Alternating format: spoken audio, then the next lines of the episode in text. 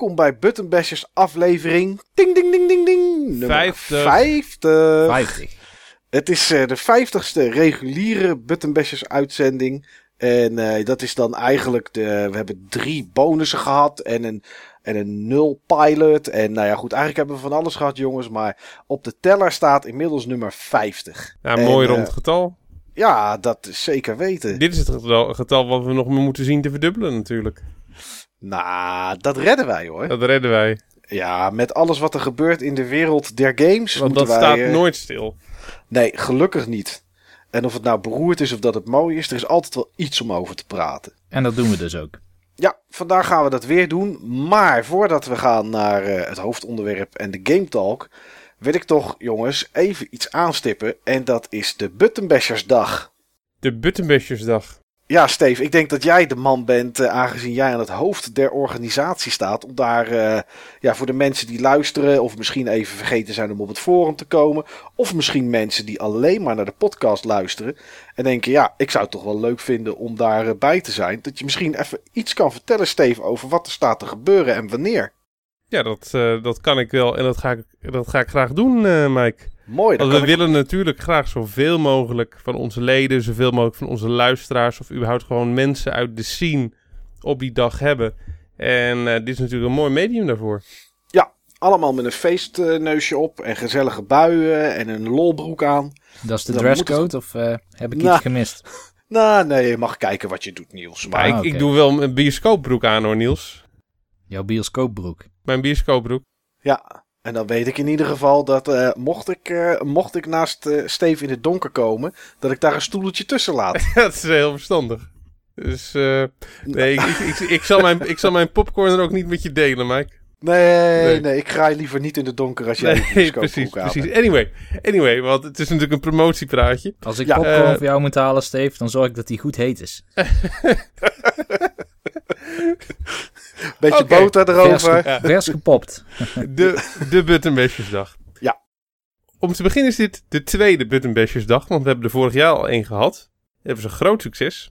Ja. Toen zijn we met een groep van een kleine 30 man zijn we in eh, het inmiddels ter ziele Hall of Game geweest in Tilburg, een arcadehal. En daar hebben we zeg maar eigenlijk de dag doorgebracht. Met z'n allen gerelaxed, met z'n allen games gespeeld. Wat gedronken, wat gelachen. Nog een toernooitje gehad, waarvan de winnaar nu in ons midden is. Ja, Ja, Ja. Niels. ik heb nog steeds die controller van Han. De Button Bashers NES controller. Je speelt er nog steeds wel eens mee, hè? Ja, gisteren nog. Nou, dat was in ieder geval maar een onderdeel van de dag. Want we zijn daarna nog met z'n allen gaan eten. Voor de mensen die er eh, zin in hadden. En eh, ja, eh, voor wie het een beetje te combineren was met, met de reis. En daarna zijn we nog met een klein comité naar de bioscoop geweest. Ehm, maar dit jaar eh, hebben we weer iets georganiseerd. Weer op een plek waarbij, waarbij we echt veel mensen eh, kunnen, willen en hopen te ontvangen. Misschien nog wel meer dan vorig jaar, denk ik, hè? Ja, eh, wie weet. Wie weet. Ja. En eh, ja, ik, eh, ik denk dat het best wel eens eh, meer zou kunnen worden. Al eh, ben ik ook wel blij als we zeg maar ergens in de buurt van tussen de 25 en de 30 uitkomen. Maar eh, ja, maar de ruimte leent zich er ook wel de voor. ruimte leent zich er eh, uitermate voor. Want dat is namelijk het eh, Bonami Spelcomputermuseum in Zwolle. Ik ben daar nog nooit geweest. Nou, ik, de, alle mensen die ik erover spreek van ons forum, een beetje uit onze scene, die zeggen allemaal, allemaal en altijd: ik zou daar echt graag een keer naartoe willen, of ik moet er absoluut een keer naartoe. Maar ze zijn er nog nooit geweest. Ben jij er wel eens geweest, Niels? Nee, maar dit wordt de ultieme gelegenheid. En jij, Steve? Ik ook niet. Ga, wat gaar, raar eigenlijk, hè? Ja, We zitten de hele dag zitten we met z'n allen zitten we op eh Buttonbashers Forum. We sparen die, die oude games, we spelen ze.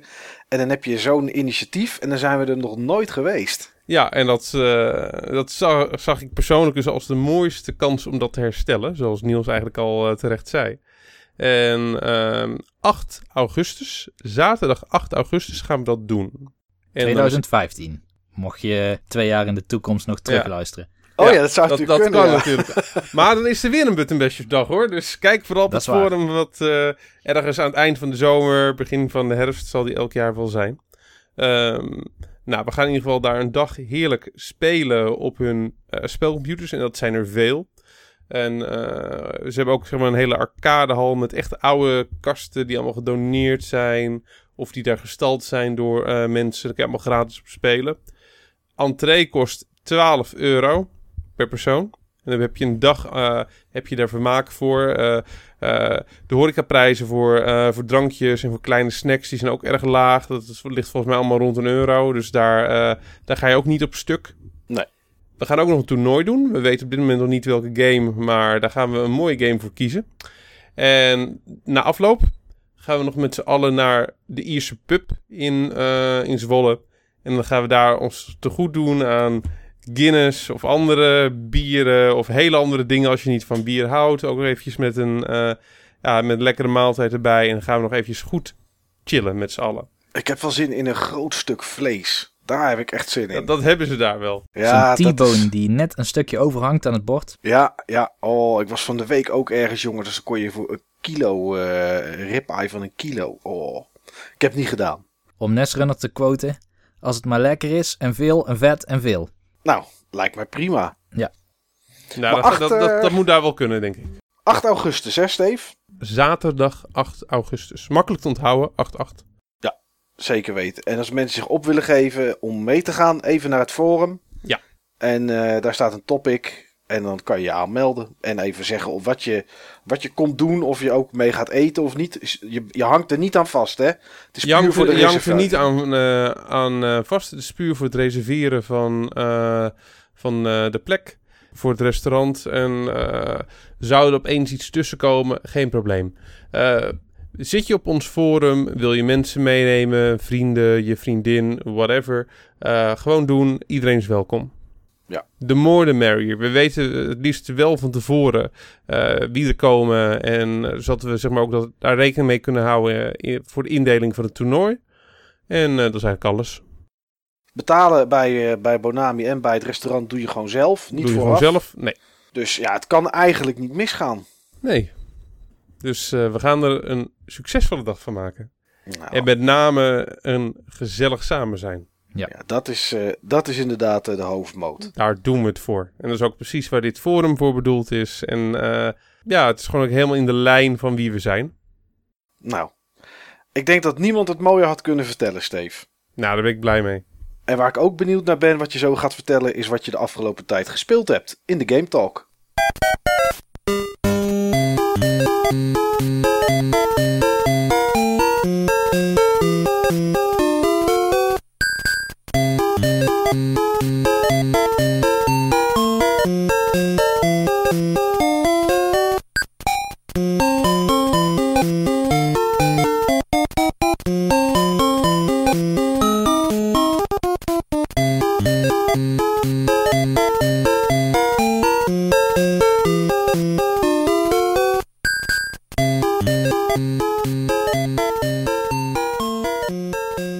Steve, de R rolt nog in jouw keel. Dus ik zou zeggen, eh, eh, steek van wal met wat je gespeeld hebt eh, de afgelopen tijd. Nou, er is één game die ga ik niet meer behandelen. Nee, Daar ben ik wel een beetje over uitgepraat. daar zit ook geen R in. Er zit geen R in. Maar ik heb wel andere dingen gespeeld daarnaast nog. Ik ben benieuwd. Een game waar wel een R in zit. Meerdere zelfs. Eh, die heb ik dit weekend kort gespeeld. Was ik erg van onder de indruk hoe het, er, eh, hoe het eruit zag.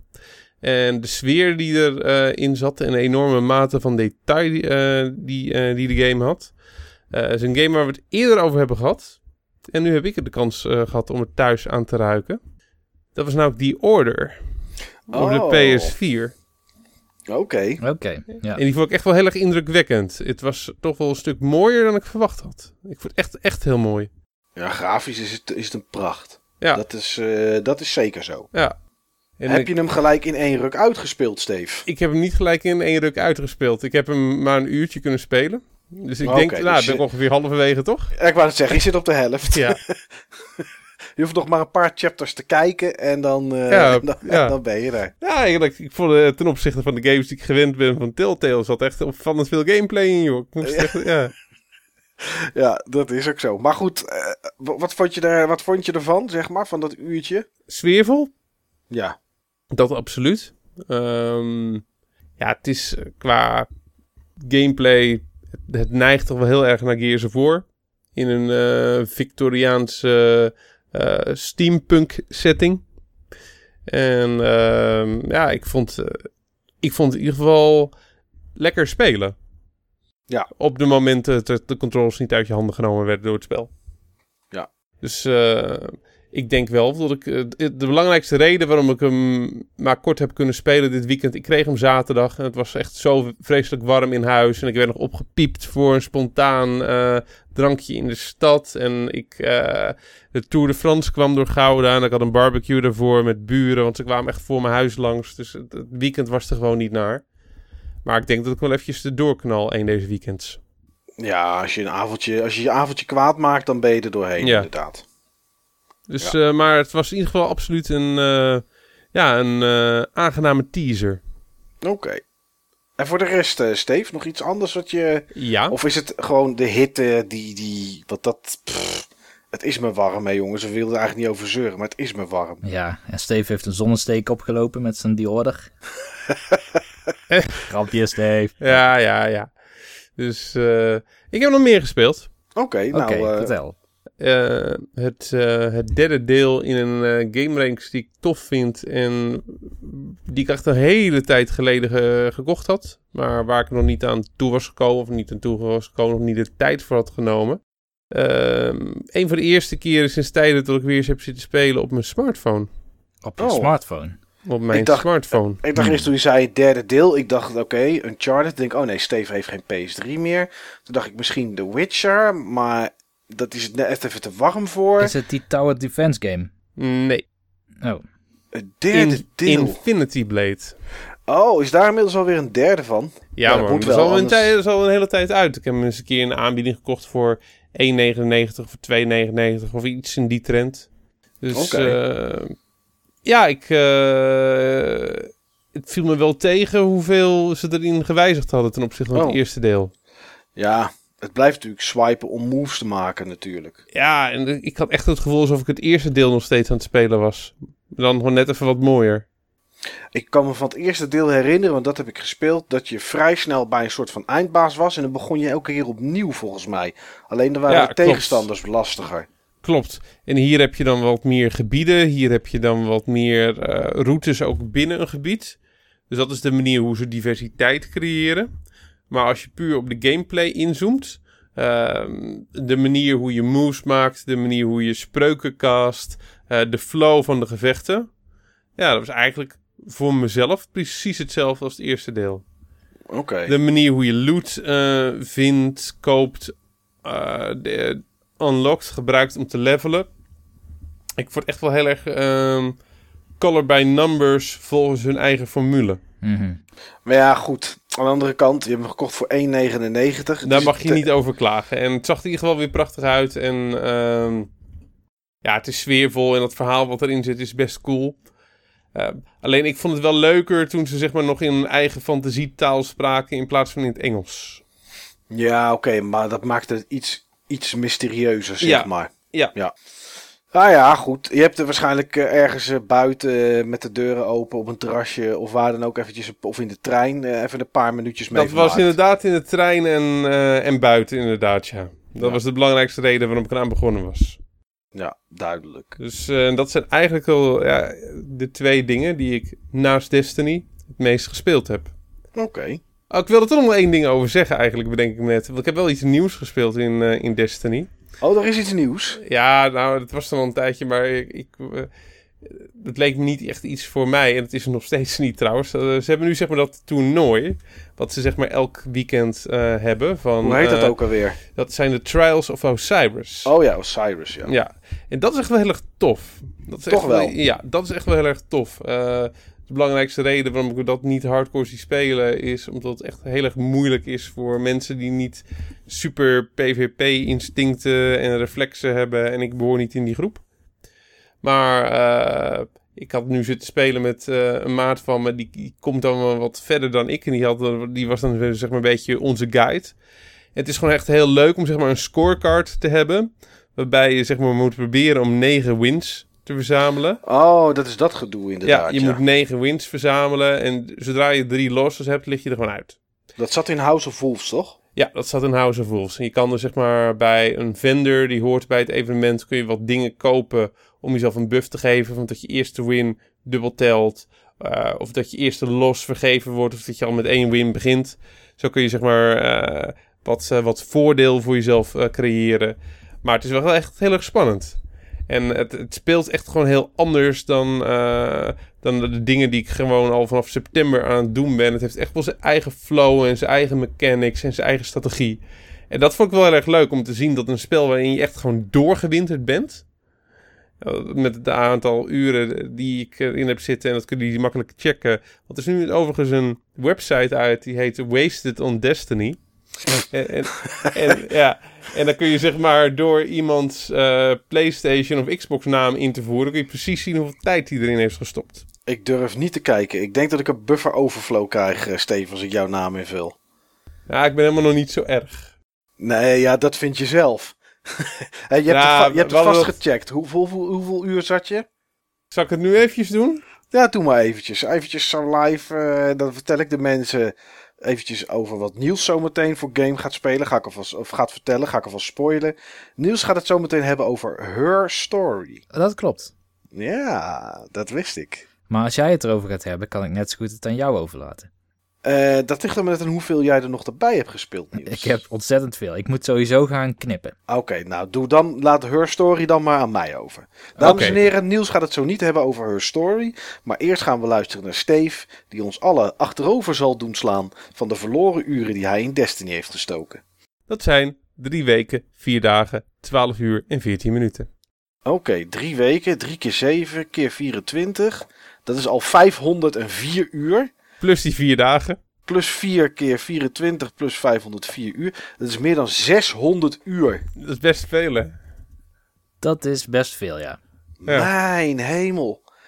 Steve, waar haal je die tijd vandaan? Ja, Ja, ik, eh, het meest schokkend vond ik nog gewoon die game is gewoon echt uit, zeg maar, vanaf, eh, vanaf eh, september, vanaf 9 september. Dus als je dat gaat relateren op de periode dat die uit is. Maar een Dat van is, tien, dat, is tien, dat is tien maanden inmiddels, want het is bijna tien maanden. Dus dat is gewoon, eh, jij speelt gewoon meer dan 60 uur per eh, maand Destiny. Dat is best veel.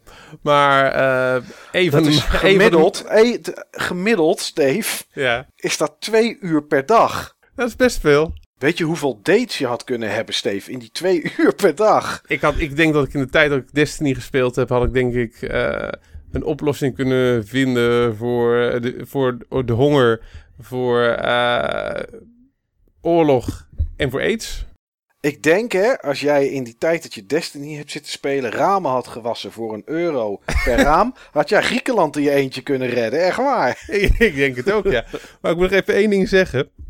Eh, we hadden ook, zeg maar, eh, we hadden dit ontdekt op werk. En ik had dit, zeg maar, dan, zeg maar, op, op werk. En die gasten met wie ik het speel van mijn afdeling, eh, we hadden dit allemaal doorheen geknald. En we waren allemaal een beetje geschrokken van de tijd die we erin hadden gestopt.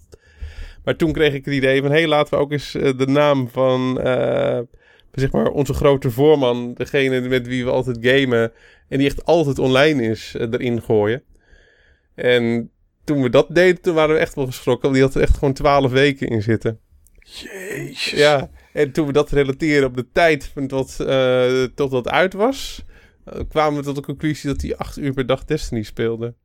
Man, man, man. Ja, en toen we hem ermee confronteerden, wou hij het in eerste instantie niet weten. Vond hij toch een beetje schokkend. Maar toen, die, eh, toen we het hem gezegd hadden, toen zei hij maar, ja, ja, ja. Ja, dat klopt helemaal niet, want ik had nog een... Vroeger had ik nog een andere hunter, die heb ik nog gedelete. Dus al zijn uren die op die oude hunter zaten... Oh, oh, dat is toch wel heel erg veel zeg. ja, dat is wel heel erg veel inderdaad, ja. Maar dit vond ik ook wel eigenlijk tijd voor een interventie, hoor. Twee uur per dag sinds 9 september vorig jaar. Ik heb wel mijn geld eruit, mannen. Ja, ja, nee, dat is, dat is zeker waar.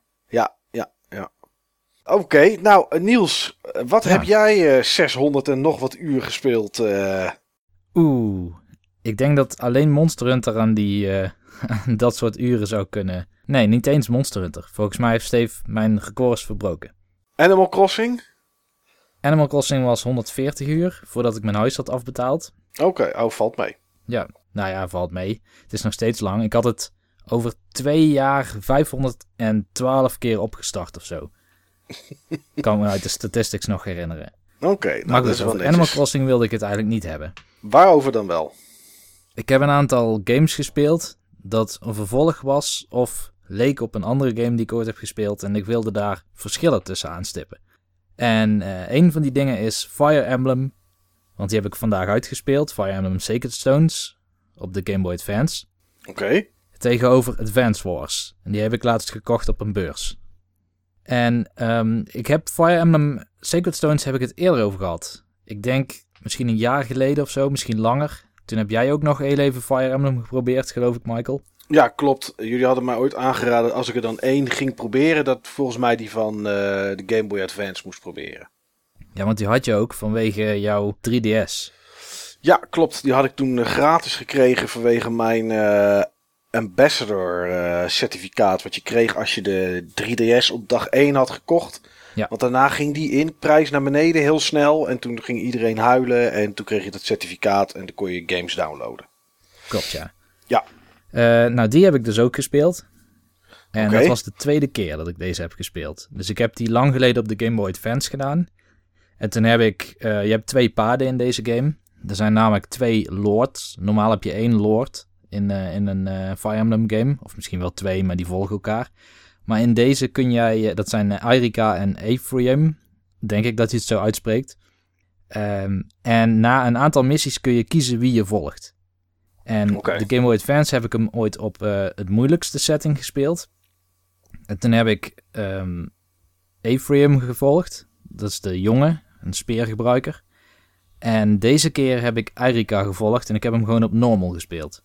Oké, puur omdat je de game zelf... Het ging even niet om de uitdaging, zeg maar, in dit Nee, geval. en op normal is hij best uitdagend nog steeds hoor. Want ik heb een paar keer ook eh, playable characters echt dood laten gaan. Die komen dan niet meer terug. Dat is ook een Fire Emblem ding. Als er iemand afgaat, dan ben je die voorgoed kwijt. Oké, Of je reset de, de save game, zodat je het hele chapter opnieuw doet. Dan kun je het opnieuw proberen. Maar dan, ja, dan heb je een uur weggegooid of zo. ja. In, Maar, recente, in recente Fire Emblems eh, moet je dat zelf activeren, die modus. Dat klopt, ja. Ja. Ze hebben hem Maar- gestreamlined. Dat hij meer ook voor casual gebruikers wat eh, ja, vriendelijker en beter instapbaar is. Ik vind het aan de ene kant wel een mooi iets. Eh, XCOM Enemy Unknown de- doet dat ook. Als je, Ja. je personage dood is, ja, dan is die gewoon echt dood. En de tijd en de levels en het geld of wat dan ook wat je erin gestoken hebt, ja, ben je gewoon kwijt. Ja, dat vind ik ook. Dat vind ik dus ook het leuke aan eh, Fire Emblem op die manier spelen. Toen ik hem op het moeilijkst had gespeeld, toen resette ik altijd als er iets gebeurde. En ik wilde alle personages die ik zag op de map, en eh, vaak moet je dan met een popje dat jij bestuurt, moet je die aanspreken. Dus dan ga je ernaast staan en dan kun je op talk, kun je op klikken. Soms ook bepaalde poppetjes. Ja, soms ook bepaalde poppetjes inderdaad. Dus dan moet je goed opletten eh, qua verhaal. Of dat de NPC die je daar ziet, of dat die misschien iemand kent die in jouw team zit. Maar goed, bij Difficult begon ik dus steeds opnieuw. En mijn normal playthrough was gewoon hardcore. Gaat er iemand af? Jammer. Ja. Zo was het dus eh, vandaag ook. Twee karakters. Eén was een Pegasus Knight. Die zijn heel moeilijk te trainen, want die beginnen echt heel erg zwak in het spel. Dus die moet je, heel veel missies moet je ze meenemen en levelen. En af en toe de kans geven om de laatste klap te geven, want dan krijgen ze het meeste XP. En die had bovendien een schild waarmee je pijlen kan afweren, waardoor pijlen je nooit kunnen raken. Dat is voor vliegende monsters heel belangrijk, want pijlen zijn dan het, eh, het gevaarlijkst. Maar ja, het karakter is nu weg. En die komt niet meer terug. Oké. Maar goed, Fire Emblem dus. Ehm, en dat tegenover Advance Wars. En Advance Wars is van dezelfde makers, Intelligent Systems. Ehm, maar dat is een soort turn-based Command Conquer-achtig iets. Ja, ik vind het erg leuk, moet ik zeggen. Je hebt hem ook Wars. gespeeld. Ik heb eh, Advance Wars en Advance Wars Dual Strike was daarna volgens mij. Eh, twee en daarna Dual Strike. Ja. Oké, ik heb één, twee en ik denk ook drie gespeeld. Oké, ja, dan, eh, dan ben je er goed bekend mee. Ja. Ik heb nu één gespeeld en ik ben over de helft. Dus ik heb die, eerst die, zeg maar, die tutorial missions gedaan. Ja. En dan een stuk of, denk 15 normale missies. Ik weet niet hoe ver ik dan precies ben, maar eh, Poeh, dat durf ik ook echt niet meer te zeggen. Is al echt wel lang geleden. ja. Maar goed, eh, Dus het leek mij leuk om dus nu te vertellen wat dan de verschillen zijn tussen Fire Emblem en Advance Wars. Omdat ik ze alle twee nu heel recentelijk en heel veel heb gespeeld. En ehm, eigenlijk lijken ze heel veel op elkaar. Alleen bij Advance Wars heb je meer soorten units, denk ik. En units zijn expandable. Dus je kan, als er eentje afgaat, dat maakt niet uit, want je bouwt gewoon een nieuwe. Ze Ja. hebben ook geen naam of geen karakter. Nee, het is, het is echt, eh, ja, het zijn echt gewoon, ja, het is- Per- persoonlijk, ze zijn vervangbaar. Ja, ze zijn vervangbaar inderdaad. persoonlijk En- Niels vind ik toch dat dat wel echt een hele andere flow geeft aan die gameplay hoor.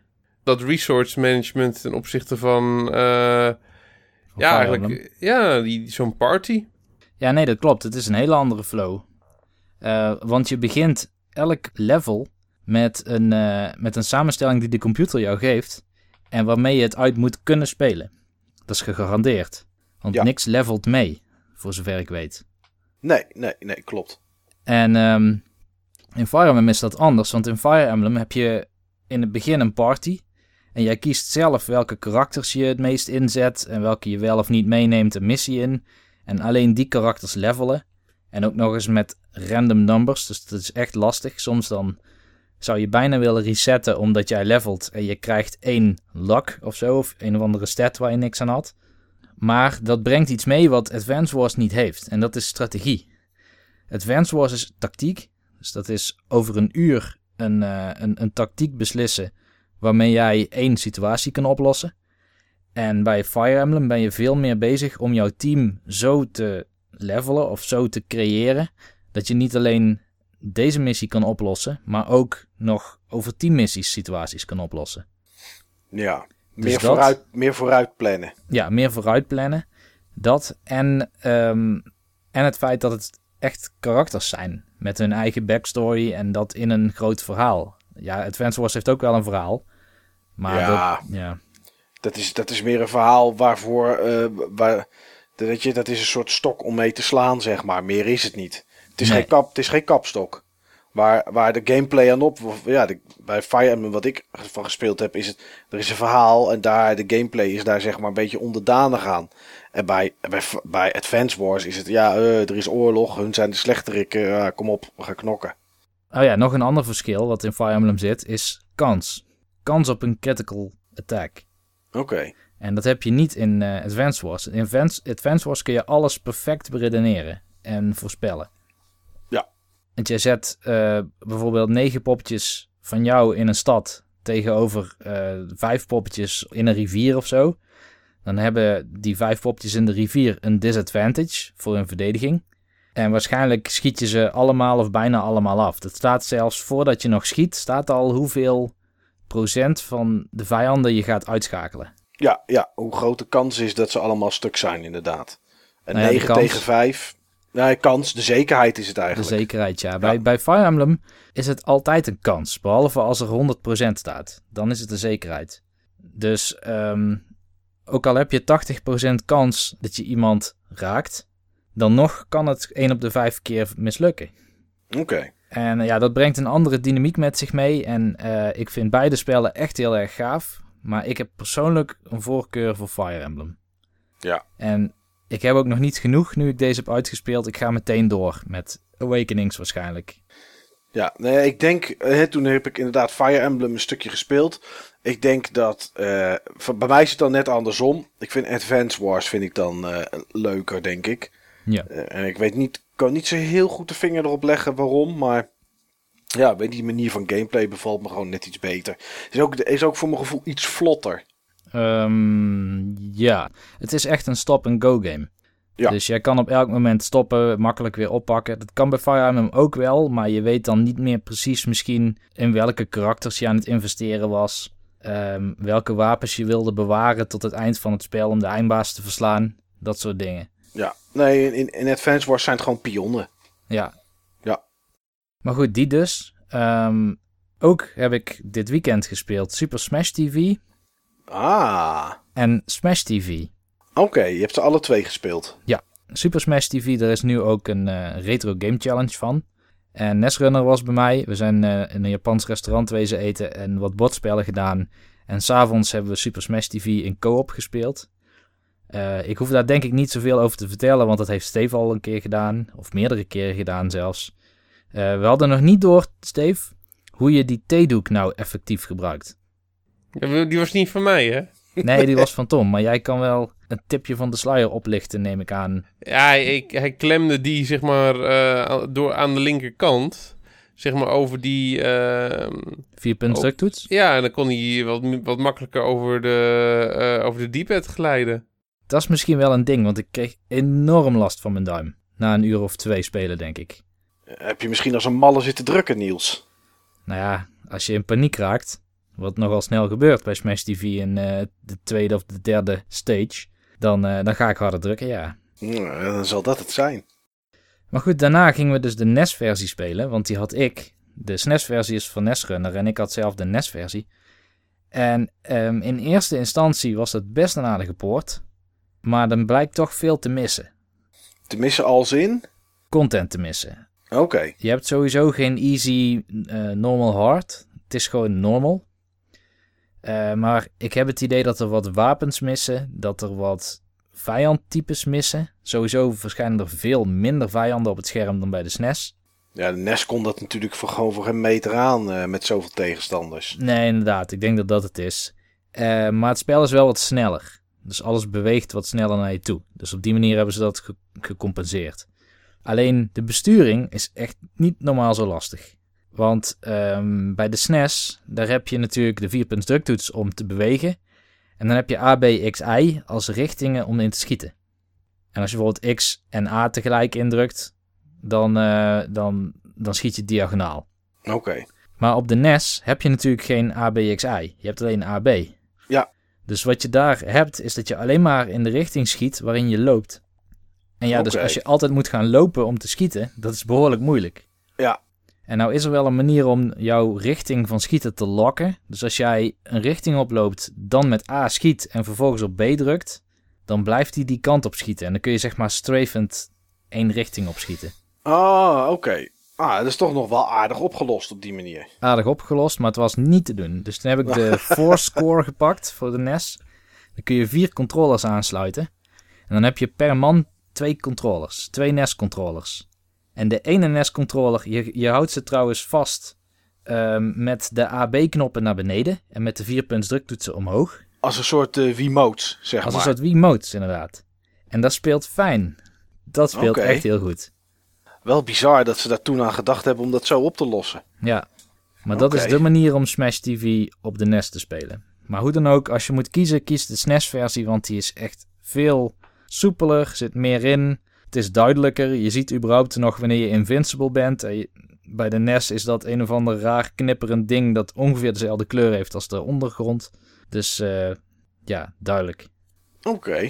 Het laatste ding waar ik nog over wil hebben, en de rest bewaar ik voor de volgende podcast, is ehm, ik heb twee Street Pass games gekocht laatst. Oh, En dat zijn die twee nieuwe. ik weet, ik heb die helemaal gemist eh, welke nieuwe dat dan zijn. Oké, ja, dat is. Ja, inmiddels is het denk ik een paar maanden oud alweer. Ja, Maar dat waren Street Pass Zombies en Street Pass Fishing. oké. En ik heb die allebei gekocht, want als je een game uit de vorige sessie of de vorige serie hebt, en ik had Street Pass Mansion op Stevenson aanraden, ehm, dan krijg je korting en dan kun je volgens mij allebei samen voor 7,50 of zo kopen, voor 8 euro. Dus dat heb ik maar gedaan. En ik kan zeggen, deze games zijn beide leuker dan de vorige games. Oké. Maar als je er één zou moeten kiezen, dan is het Fishing. Dat eh, vermoeden had ik al. Ja, en dat is best wel eh, verslavend. Ik zal eerst kort uitleggen wat Zombies is. Zombies is een hack-and-slash game. Denk aan een, eh, ja, denk aan een soort Smash TV.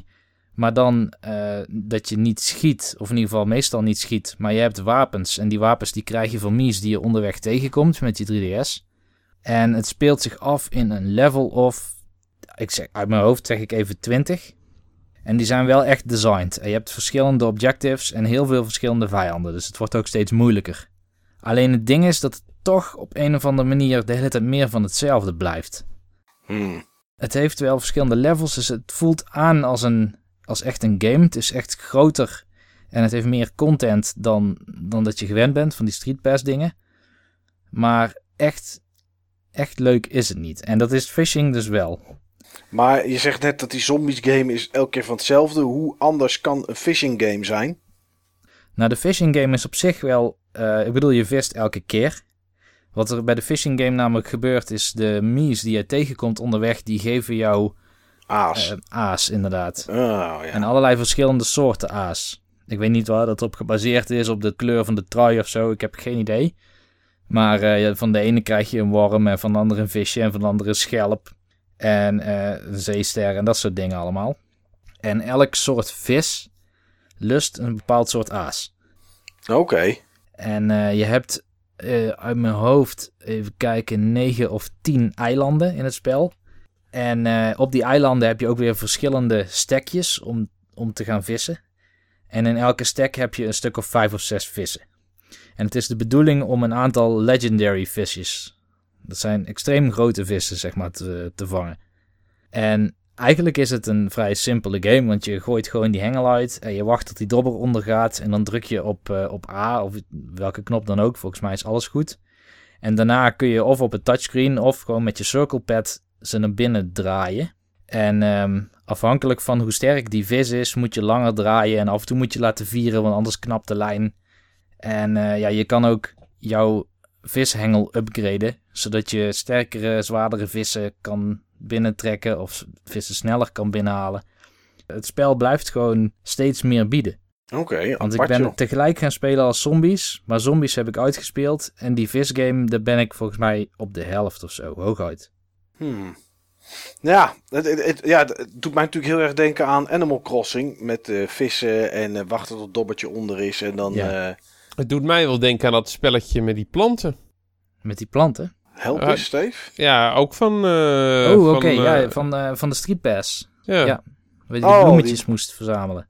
Ja, waarbij je ook zeg maar kruisbestuiving moest, eh, moest zien te bewerkstelligen met mensen met een bepaalde kleur. Ja. ja, dan lijkt het daar misschien het meest op. Alleen deze game is wel... eh, ik weet niet of je die kent van Nemco. Die had op de Wii hadden ze dingen als Family Ski. En, eh, nee, nee, zeg en maar helemaal niks. Fishing Family of zoiets. Maar die, dat hadden best wel een goede productiewaarde. En dat heeft deze game ook. De game is maar 5 euro, maar je zou verwachten dat je hem op kaart kan kopen. Oké. Nou, Nou ja. dat is wel een goede investering. Voor 8 Ja. euro. Ja, maar als je dus maar één van de games wil kopen, dan zou ik Fishing aanraden. Oké.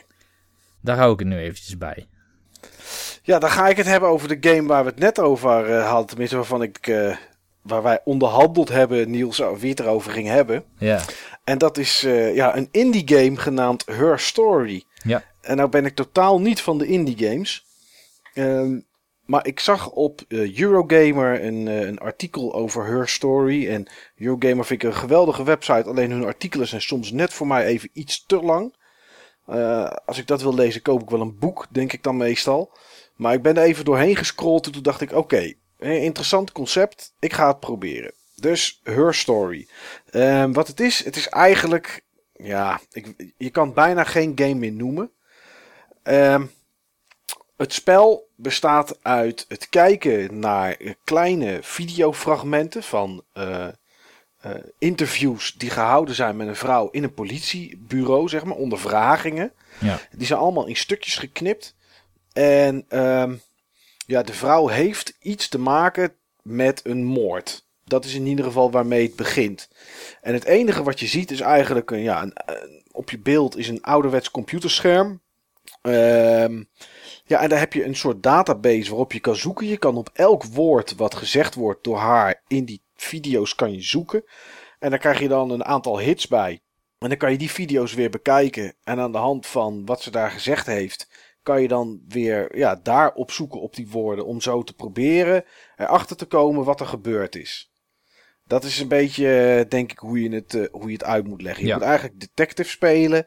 En dat detective spelen doe je door te kijken eh, naar de videofragmenten. En dan voor jezelf op te maken of te bedenken hoe, ja, wat er nou precies gebeurd is. Ehm, eh, ik heb het geklokt. Ik heb het 27 minuten gespeeld. En toen was ik er wel een klein beetje klaar mee, moet ik heel eerlijk zeggen, Niels. Ik, eh, ik weet niet of jij het uitgespeeld hebt. ik heb hem uitgespeeld, ja. Oké, nee, ik weet niet.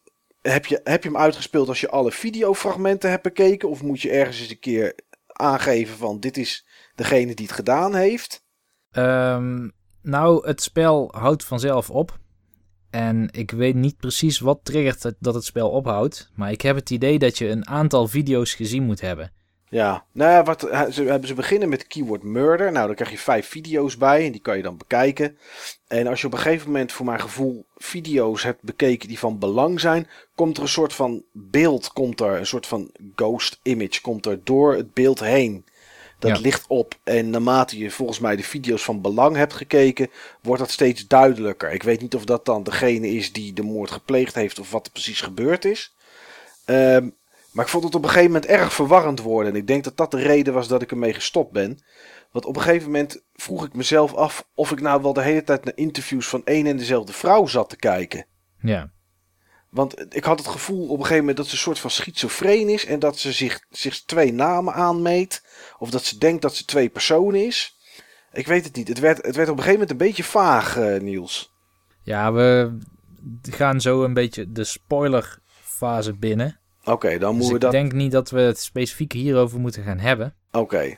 Maar jouw verwarring hoort bij het spel. En dat is ook heel typisch voor de manier waarop Sam Burlow, de designer, zijn verhalen vertelt. Hmm. Hij is de designer van eh, eh, Silent Hill Shattered Memories. Ja. Die heb ik vorige aflevering genoemd als voorbeeld van een goed verhaal in een game. Of in ieder geval een verhaal in een game dat op een goede manier is verteld. En ehm, ik vind Her Story dus ook een goed voorbeeld daarvan. Hoewel ik dan wel moet zeggen dat de gameplay niet echt leuk is. Nee, ja, je, je luistert naar iets en denk je, oké, dat is misschien interessant, dat kan ermee te maken hebben. Dan ga je ernaar zoeken in die database. Dan Ja. zegt hij van, ja, je krijgt vijf van de negen video's terug. Nou ja, die bekijk je dan en dan ga je weer doorzoeken. En eh, op een gegeven moment zat ik vast en toen dacht ik, nou, laat ik maar zoeken op het woord seks. Dat komt ongetwijfeld ergens naar voren. En nou, toen kon ik weer vrolijk verder. Maar ja, het zijn allemaal hele korte fragmentjes. Variërend van eh 7 seconden is de kortste die ik geloof gezien heb. Tot 1 minuut 10 of zo ongeveer. Ja. Ja, en dan zoek je door naar de volgende. En dat is het eigenlijk. Dat is de gameplay. Ja, het is de bedoeling dat jij zelf reconstrueert wat er gebeurd is. Ja. En de videobeelden, de interviews staan ook niet op chronologische volgorde. Dus je moet goed opletten wat over welk deel in de tijdlijn nou precies gaat. Ja, je ziet elke keer een datum zie je erbij. En Ja. dan, eh, dan weet je wel, want het zijn geloof ik zes opnamedagen die ze gedaan hebben of zo. Voor, eh, voor het verhaal. En dan, eh, ja goed. Ik heb het geprobeerd. Ik heb het een eerlijke kans gegeven. Ja. En nee, het was, niet, het was niet mijn ding. Nou, ik moest het wel uitspelen, want ik wilde mijn hond in de credits zien. Ja, dat klopt ja. Ja, Jouw hond, omdat je had het project gesteund hè, via Kickstarter. ehm, via... Of Indiegogo. Indiegogo. Ja. Ja, die ja. En dan kon je je naam in de credits krijgen en dat wilde jij niet, dus je had je hond opgegeven, toch? Zo is het. Ja. Ja, ja, ja. Nou, die heb ik gezien, want je stuurde mij het linkje van eh, YouTube waar het stond. Oh ja, ja. Ja, goed, het was eh, een beetje warm, dus ik heb niet zo heel veel voor de rest gespeeld. Ehm, Clicker Heroes, dat heb ik wel, eh, dat speel ik wel regelmatig. Het is een eh, free-to-play game eh, op Steam. Het is een PC-dingetje. Misschien is het er ook inmiddels voor enige mobiele platformen, dat weet ik niet. Eh, het is een enorm dom spel, maar daardoor niet minder leuk. Je krijgt tegenstanders en die maak je dood door erop te klikken. En als je klikt, dan krijg je geld. Met dat geld kan je zeg maar nieuwe heroes kopen die zich dan nou ja, scharen achter jouw muisklik. Maar ehm, na de eerste eh, hero die je koopt, krijg je ook heroes met DPS. Dus die het doen damage per seconde zonder dat je hoeft te klikken. Dus het enige wat je vanaf dat moment eigenlijk gaat doen is eh, heroes kopen, upgraden. En als je het spel afsluit, wordt er op de achtergrond vrolijk doorgeklikt voor jou. Dus als ik over twee dagen de game weer opstart, heb ik een. Nou ja, wat komt er nou? Een triljoen, een kriljoen of kwadriljoen. Ik weet niet wat, wat voor bizars hebben bedacht. Maar er staat er heel veel goud klaar. En voor dat goud koop ik weer nieuwe heroes. En dan upgrade ik de heroes weer. Koop ik wat special abilities ervoor. En dan klik ik op een knopje van het volgende level. En dan worden eigenlijk automatisch worden de tegenstanders gesloopt. En dat is Clicker Heroes.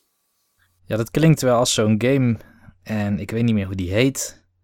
Maar dan moest je ook klikken. En op een gegeven moment kun je dingen kopen en die klikken dan automatisch voor je. Ja, Nou ja, dat gebeurt hier ook. Je hebt DPS, dat gaat automatisch. Je kan zelf nog meeklikken, want er zit ook om de vijf levels zit er een eindbaas in. En die is dan een stuk moeilijker. Maar je kan ook dan abilities vrijspelen die voor jou klikken. Ja. Dus er komt er een eindbaas en ik denk die haal ik niet. Dan druk ik op mijn toetsenbord op 1, 2, 3, 4, 5, 6. En dan krijg ik dubbele damage, dubbele DPS. Gaat die automatisch klikken 30 seconden langs, lang. En dan kijk ik wat er gebeurt en is het klaar. En dan eh, koop ik weer wat heroes en dan sluit ik het weer af. Oh wauw, ze hebben er gewoon een echte game van gemaakt. Ja, Het, het idee was origineel een soort... Parodie. Sorry? Was het een soort parodie? Het was een soort parodie inderdaad op de free-to-play eh, design paradigma's. Ja. Nou ja, dat, dat, dat is Clicker Heroes. Het is versie 0.19 geloof ik of zo. Af en toe wordt het eens een keer geüpdate. Het gaat oneindig door ook. Er zijn oneindig veel levels, want ze pakken gewoon eh, poppetjes en eh, ze gooien er wat meer eh, hitpoints op en klaar. En je kan er als je wil iets van geld in steken, maar het hoeft helemaal niet. Ja, en ik start het op, ik, ik, ik geef wat geld uit en ik sluit het weer af. En dan kijk ik daarna nog een keertje. Tja, oké. Het is een pure spelletje wat prima past bij dit weer. Eén laatste dingetje, en dat zal ik het nog wel een keer verder over hebben als ik het uitgespeeld heb. Ik heb nog wel een heleboel andere dingen gespeeld van mijn lijstje van moet ik ooit eens een keer spelen. Dus allerlei dingen die ik ooit in de afgelopen 49 podcasts heb genoemd met dat moet ik ooit nog eens een keer gaan spelen, komen langzaam maar zeker komen die aan bod. Ehm, maar ik heb er ook nog Lego Marvel Superheroes gespeeld Oké, op de. PlayStation 3. En de reden dat ik dat heb gedaan was dat ik begonnen was met Harry Potter. eh, ook Lego Harry Potter en dan de jaren 1 tot en met 4. Maar en ondanks dat ik de Lego games enorm leuk vind, vind ik Harry Potter games vond ik toch niet zo tof. De opbouw eh, en, en hoe de levels aan elkaar geknoopt waren en dat soort dingen vond ik niet zo interessant. Dus die heb ik eh, in de kast gegooid. En toen ben ik met Lego Marvel Superheroes begonnen. Ik heb het uh, cellofaantje ervan afgehaald, disc erin, updateje en, eh, en spelen maar. En eh, ik moet zeggen dat ik die erg leuk vind. Alleen, eh, ja, ik baal ervan dat ik de PS3-versie heb liggen. Niet omdat ik de controller niet fijn vind of dat het grafisch iets minder is. Maar het, performt voor geen meter als je in de stad bent en op sommige plekken. Ik snap ook niet hoe ze dit zo uit kunnen geven. Het is, dat vind ik echt wel heel slecht. Zeker voor een Lego-game. Ik zal niet zeggen dat die er slecht uitzien of dat er niet genoeg gebeurt. Maar dit hadden ze echt wel beter mogen doen. Eh, haperingen. eh, eh, het zijn echt aan orde van de dag gewoon. maar ik ben wel benieuwd Mike, wat jij hier dan leuk aan vond. Want ik heb deze game laatst in de Game Talk behandeld. En toen zei ik van ja, het is de minst leuke Lego game die ik tot nu toe heb gespeeld. Ja, wat vind ik er leuk aan? Ik vind Je leuk had geen dat- moeite met die, zeg maar, super contextgevoelige acties de hele tijd. Want je hebt heel weinig vrijheid. Er is gewoon steeds één oplossing. Ja, maar dat vind ik wel fijn bij zo'n Lego game. Ik hoef geen, eh, eh, geen Mass Effect perikelen in een Lego game, zeg maar. Of geen Metal Gear eh, Solid 5 de Phantom Pain. dat je, of of wat hadden we laatst op de E3? eh, Horizon. Zero Dawn, weet je, dat je iets op verschillende manieren kan doen. Ik vind het wel fijn dat gewoon, er is één manier. Het zijn ook games gewoon om niet na te denken. Ik ga gewoon zitten, ik pak de controller. En de eerste keer speel ik alle levels uit. En eh, probeer ik in ieder geval true believer te worden. Dus zoveel, eh, al die studs te pakken. Ja. En de keer daarna ga ik proberen om alle items eh, eruit te halen. Maar wat ik er leuk aan vind, is, er zitten echt heel veel superheroes in. Ik vind superheroes toch altijd wel grappig. En ik vind elke level is zeg maar ook een eindbaasgevecht tegen een superhero. En ik vind dat... eh ja, Ja, een dat supervillain, toch? Eh, sorry, tegen een supervillain. Ja, uiteraard. Ja, als superhero tegen een supervillain. En dat vind ik, dat vind ik wel, dat vind ik gewoon wel leuk. En als ik dan kijk naar Harry Potter, ja, dat was maar een beetje wazig allemaal. En eh daar vond ik, daar vond ik niet echt, niet echt veel aan. En dit, nou, zijn duidelijke levels en, eh maar er zitten wel grappige dingetjes in. Het is, Oké, ja. ik verwacht er ook nooit heel veel van. Maar gewoon, zeker met weer wat we de afgelopen tijd gehad hebben. Ventilatortje op me, zitten op de bank en dan eh, Lego Marvel Superheroes spelen. Ik vond hem heel veel, of ja, heel veel. Ik vond hem vrij trial and error. Ik had heel vaak niet door wat ik moest doen. En dan was ik aan het zoeken op het scherm naar iets wat een klein beetje beweegt. Wat dan betekent van hier moet je iets mee doen. En dan was het maar uitzoeken welke van de poppetjes die ik had daar iets mee kon doen.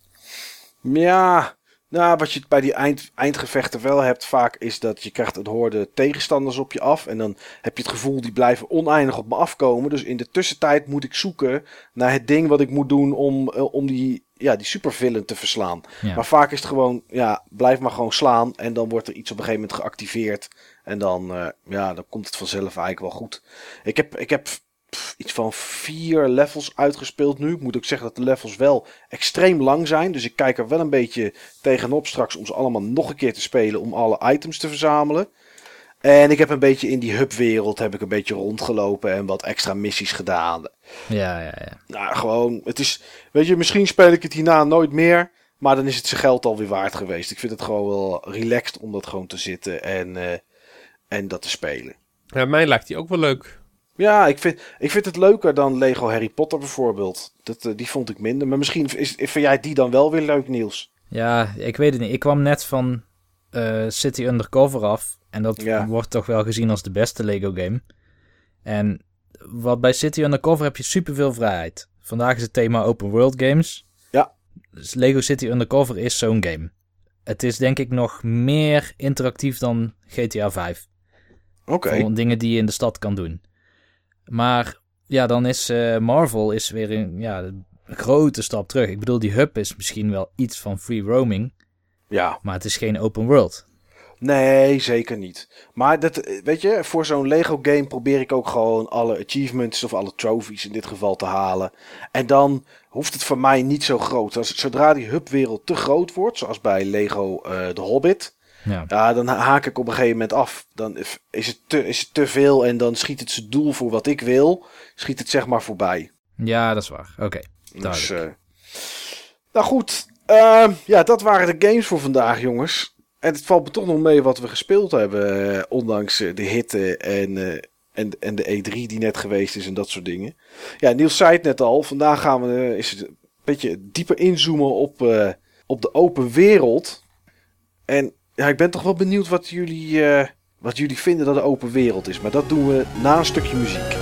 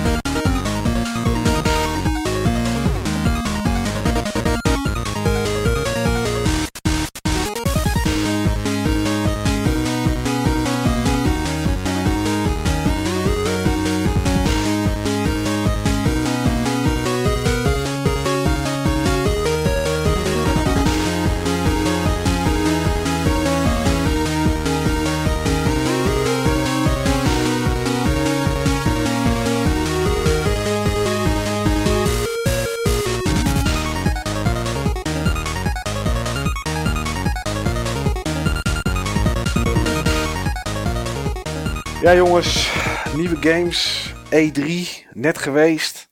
En wat hoor je dan heel vaak zeggen als ze een nieuwe game aankondigen? Een grote open wereld. Steve, als jij dat hoort, hè, wat is dan het eerste waaraan je denkt als je dat hoort? Wat valt voor jou onder een grote open wereld? Vrijheid.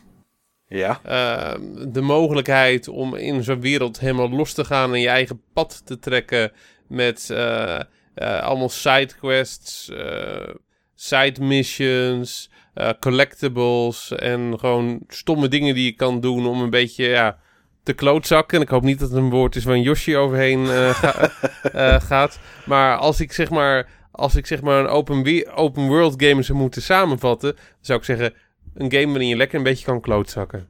ja. Is geldt voor jou hetzelfde, Niels? Is dat ook waar je aan denkt? Een wereld waar je in kan klootzakken? Jawel, dat is ook wel waar ik aan denk. Bij mij betekent open wereld ook dat jij zelf de volgorde bepaalt van dingen die je doet. En dan bedoel ik niet zozeer ehm, wat Steve zei, dat je sidequests hebt. Want eh, bijvoorbeeld Far Cry is zo'n game. ehm, dat is niet echt open wereld, maar dat is meer in bubbels of zo. Dus daar heb je wel een lineaire verloop van de main quest. Maar je kan af en toe daarvan deviëren. Oké, nou interessant dat je Far Cry eh, daarbij noemt. Nou ja, ik, heb, ik moet hier bekennen, ik heb Far Cry niet gespeeld, maar ik ken van Gamma Sutra de design docs, zeg maar, van Far Cry. Ja, nee, Far Cry is wel, is wel zo'n is wel zo'n soort game waarbij het verhaal je brengt naar een ander gebied en het daar open gaat, zeg maar. Ja, precies. Ja, maar dat zou voor jou dan niet onder een open wereld vallen. Nee, dat noem ik dan geen open wereld. Oké. Nou, wat opvallend is als je namelijk uh, op Google invult open wereld games en je krijgt de wikipagina, uh, in dit geval de Nederlandse. Weet je waar je dan op uitkomt? Dan kom je uit op Sandbox. Ja, maar, ja, oké. Okay. Nou, komt Sandbox meer aan bij wat Steve noemt.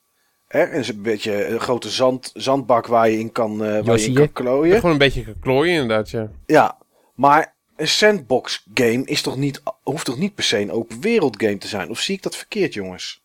Nee, daar heb je denk ik wel gelijk in. Sandbox heeft voor mij in ieder geval de connotatie dat er niet heel veel ontworpen is aan die wereld, maar dat het er is, zodat jij kan doen wat jij wilt. Ja. Weet ik niet. Als ik denk uh, aan een sandbox game, denk ik aan GTA. En als, de, als, als er, dat is gewoon extreem ontworpen. Oh, grappig. Ik vond GTA geen sandbox game. Nou, als je GTA 5 neemt, daar, als je die game natuurlijk opstart en je komt in die wereld, dan kan je ervoor kiezen om je, om je, om je, om je hoofdmissie te gaan doen. Maar je kan ook denken, screw dat. Ik uh, trek iemand van zijn fiets af. Ik fiets naar de bergen. En uh, ik schiet daar een hert neer. Ja. En daarna rijd ik met mijn fiets rijd ik naar beneden een berg af en spring ik de oceaan in. Dan zwem ik. Dan pak ik een boot. En van de boot ga ik naar een helikopter. Dan ga ik naar het hoogste flatgebouw. En dan ga ik er vanaf springen. Maar dat is toch voor mij wel iets dat je denkt, dat is sandbox. prototype? Voor mij is het prototype sandbox. Oké, nou voor mij is het eigenlijk geen sandbox. Ik noem dat emergent gameplay. In een, ja, open world game. Maar, wat is, wat maar ik denk dat in de algemeen geldende opinie... denk ik dat dit gewoon sandbox is. Nou, ik vind bijvoorbeeld um, Minecraft, dat vind ik sandbox. Is, vind ik ook een sandbox. Mm, ja. Ja, oké. Okay. Daar zit namelijk geen, geen inherent doel aan de wereld van Minecraft. Die is er puur voor jou om te schapen zoals jij die wil hebben. Er zitten wel gameplay elementen in en je kan ook gameplay elementen toevoegen. Maar het is heel erg een wereld om naar jouw hand te zetten. En dat is bij GTA eigenlijk niet. Ik bedoel, ik kan wel inderdaad doen wat jij zegt. En dat doe ik ook, want dat vind ik het enige leuke aan Grand Theft Auto. Ik vind de quests echt verschrikkelijk om te doen. Daarom speel ik ze nooit langer dan 10 uur, GTA-games. Maar ja, het, het is hetzelfde als in Mario Kart 64 in uh, dat ene level van Peach naar dat kasteel toe rijden en daar dan elkaar het water in beuken. Dat, is ook, dat hoort ook niet bij de racebaan, maar dat kun je er dan ook mee doen. Nee, ik snap wel wat je zegt, Niels. Jij, jij ziet sandbox game echt als iets waar je zelf iets in kan creëren. Of het daarna kan slopen of ermee doen wat je wil. Maar waar je eigenlijk meer. Sandbox game voor jou is dan eigenlijk meer een uitgebreide level editor. Want dat is Minecraft natuurlijk in principe, weet je, het is wel... Ja, Minecraft trekt het naar het extreme toe, doordat je blokjes hebt die allerlei gedrag kunnen voortbrengen, zeg maar. En die, als je die dan op een bepaalde manier schakelt, dan kunnen ze ook best wel ingewikkeld gedrag vertonen. Maar uh, ja, je hebt ook Minecraft clones en die zijn veel simpeler. Ik, ja, misschien is, um, even kijken, als je SimCity speelt of uh, Theme Park en je zet alle gevaren uit, zodat er eigenlijk niks kan gebeuren. Ja. En je doet Shift F, U en D, volgens mij kreeg je dan geld. Tenminste in de eerste SimCity. Dan is het echt een sandbox. En dan kan ik ermee doen wat ik wil. En dan kan ik mijn eigen doelen bepalen met die game. Oké. Ja, ja, ik snap wel wat je bedoelt. Uh... Het is een grijs gebied, ik, ik begrijp het. Ik, voor mij is een sandbox bijna geen game meer. Omdat het hetzelfde is als het verschil tussen dat ik tegen jou zeg... hey, gaan we 100 meter hardlopen en wie het eerst bij die boom is... en een sprint van 100 meter. Ja. Ja, maar het is goed om jouw opinie daarin te horen, uh, Niels. Maar ik denk maar... Voor, voor, dit, voor, dit, voor dit gesprek en zoals er op internet gekeken wordt naar het genre en hoe het genre wordt benoemd. Als ik kijk op de Wikipedia-pagina van Sandbox, daar staat dat wordt echt gebruikt als synoniem voor open world. En staan daar ook games als Assassin's Creed, uh, Saints Row, uh, eh, GTA, Oh man. Maar ook Minecraft, inderdaad, ja. Staan er allemaal gewoon genoemd als, eh, als voorbeelden van dat, eh, van dat genre. Maar Ik toch denk, vind ik het... ik denk tot voor Jan met de pet. Gewoon, eh, ja, iemand die wat minder diep in, eh, in de mechanics eh, en de theorie achter games zit dan jij. dit soort games wel onder de noemer sandbox vallen. Ik kan het me wel voorstellen. Ja. Wat ik wel vreemd vind, hè, is... is La, om, om nog weer een term eh, te gebruiken die zeg maar ook in, een beetje in de synoniemen of uitwisselbare beschrijving eh, eh, valt die voor dit type games wordt gebruikt. Free roaming. En dat is dan misschien, ik denk dat dat misschien ook goed de scheidslijn tussen enerzijds dat sandbox en anderzijds dat open world gedeelte gewoon aangeeft. Free roaming. Een game waarin je kan gaan en staan waar je wilt en gewoon je eigen pad kan creëren en maar wat kan doen. Ja, denk ik wel. Ik denk dat, dat misschien wel, als je, het op de, de- als je het inderdaad vanuit nieuws standpunt bekijkt, dan is Minecraft is een sa- sandbox game, GTA is free roam, denk ik. Ja. En het spelen zich toevallig alle twee af in een open wereld. Ja. Ja. Ik denk dat dat goed samengevat is. Ja. Tenminste, hoe, hoe ik het dan zie. Ja, precies. Maar het is wel grappig dat jij net SimCity noemt, eh, Niels. Want eh, SimCity staat namelijk eh, ook bij lijstjes als je gaat zoeken naar eh, open wereld games. Maar SimCity is voor mij wel een sandbox. Maar ik vind SimCity niet echt een open wereld game. Of zit ik daar helemaal mis? Ehm, nou, het is wel een goed punt. Ik, ik vraag me wel af waarom je dat dan geen open wereld game vindt. Nou, ik kan, ik vind namelijk een, en dat is, ik vind een open wereld game vind ik meer een wereld waar ik zelf in kan rondlopen. Waarin je onderdeel bent. En, Precies. ja, en SimCity vind ik toch meer een, Een god-achtige een game. god sim, inderdaad, ja. Je hebt daar een isometrisch perspectief en je kan niet echt exploren. Nee, Nee. ik kan niet rondlopen en ik kan niet klooien. Ik kan, ja, ik kan, eh, weet ik veel, ik kan een huis voorzien van water en niet van stroom. Maar ja, vind ik niet echt klooien, zeg maar, zoals je dat in een GTA of in een Saints Row of in wat dan ook kan. En Ja. in Minecraft kan je ook gewoon de wereld helemaal naar je eigen beeld scheppen. Alleen maak je echt gewoon onderdeel, van die wereld, onderdeel uit van die wereld. Ja. ja. je kan er daarna in rondlopen. Je Ja. kan, eh, weet ik veel, volgens mij kan je aanzetten dat er op een gegeven moment creepers komen en dat ze je, dat ze je wereld aan gaan vallen. Je kan er zeg maar echt iets in doen. Maar SimCity, ja, weet je, ik kan gebouwtjes neerzetten en ik kan stroomdraadjes kan ik trekken. Maar meer niet. V- vind jij dat dan wel een open wereld, Niels? Nee, ik, eh, ik stel het alleen ter kwestie. Oké. Ja, ik heb niet echt goed nagedacht of dat ik dat wel of niet een open wereld vind. Alleen, ehm, ik kan me wel vinden in het idee dat het een open wereld is wanneer jij er zelf onderdeel van uitmaakt. Zoals Steve al zei. Ja. Ik had bijvoorbeeld, eh, wat was het? Je had SimCity 2000 en daarna kwam nog een soort Simcopter of zo uit. En dan kon je met een helikopter door jouw stad heen vliegen, die je volgens mij in SimCity 2000 hebt ontworpen. Oké. En dan zou het weer open world zijn. Hmm. Dat was een third-person view met je Ja. helikopter. Maar ik kan nog steeds helemaal niets in die stad. Ik kan, ik kan alleen van dichterbij bekijken wat ik gemaakt heb. Oké, maar ik, maar, nog maar ik, een- ben ik, ben, ik ben er geen onderdeel van. Mike, mag ik jou een vraag stellen? Altijd. Wat was voor jou de eerste open world game die je hebt gespeeld? Wat, wat jij als een open world game ervaart of op dat moment ervaarde? Ik denk dat dat Outlast is geweest. Outlast. Die ken ik niet. Outlast is een, eh, een oudere PC-titel. Ze zijn daar met een, eh, met een remake zijn ze daarmee eh, mee bezig. Gewoon uit, uit fan-oogpunt, zeg maar. En eh ja... Oh fuck, ik noem de hele verkeerde game, jongens. Outlast is die horror Je game. bedoelt Outcast, denk Ik bedoel Outcast. Oh, Met die voxels. Damn. ja, met die voxels. Goed, ik ga dat opnieuw... ja, die eh, ken ik wel. Tuurlijk, ik ga dat opnieuw zeggen. Ehm, de eerste... Hoe kom ik nou bij Outlast? Nou, niet Ja. Outlast, Outcast. Ja. De eerste echte open wereld game, denk ik... Als ik terugdenk die ik gespeeld heb, is denk ik Outcast. Met die voxels, toch? Met die voxels inderdaad, ja. We hebben het daar wel eens eerder over gehad. En ook dat, er, eh, dat ze bezig waren met een remake. Waar ik eigenlijk al heel lang niks meer van, eh, van gehoord heb. Maar ja, ik zit te twijfelen of Morrowind, of die daarvoor, of de... Nee, Outla- Outcast bedoel ik, was veel eerder. Veel eerder. eerder, ja. Dat was veel Ja. eerder. Ik denk dat dat voor mij de eerste open wereld game was. Ik zit even te kijken wanneer dat ding uit is gekomen. In 1999 zie ik staan. En ik zou daarvoor eigenlijk niet weten. En ik weet ook niet of het een open wereld game was. Moet ik heel eerlijk zeggen, maar dat voelde voor mij wel zo aan. Ik kon, ja, voor mijn gevoel toch allerlei kanten op. En natuurlijk was er wel een verhaal wat je dan, hè, wat je ging, ging volgen of wat dan ook. Maar ja, dat was voor mij zeg maar de eerste, denk ik. Ja. En voor jou, Steve, zelf? Ja, daar had, had, ik dus ook over na zitten denken. En ik was tot de conclusie gekomen dat de eerste game die voor mij zo voelde... Uh, The Legend of Zelda was. Hmm. In zijn tijd, hè. Nu zou ik het nooit meer een open world game noemen.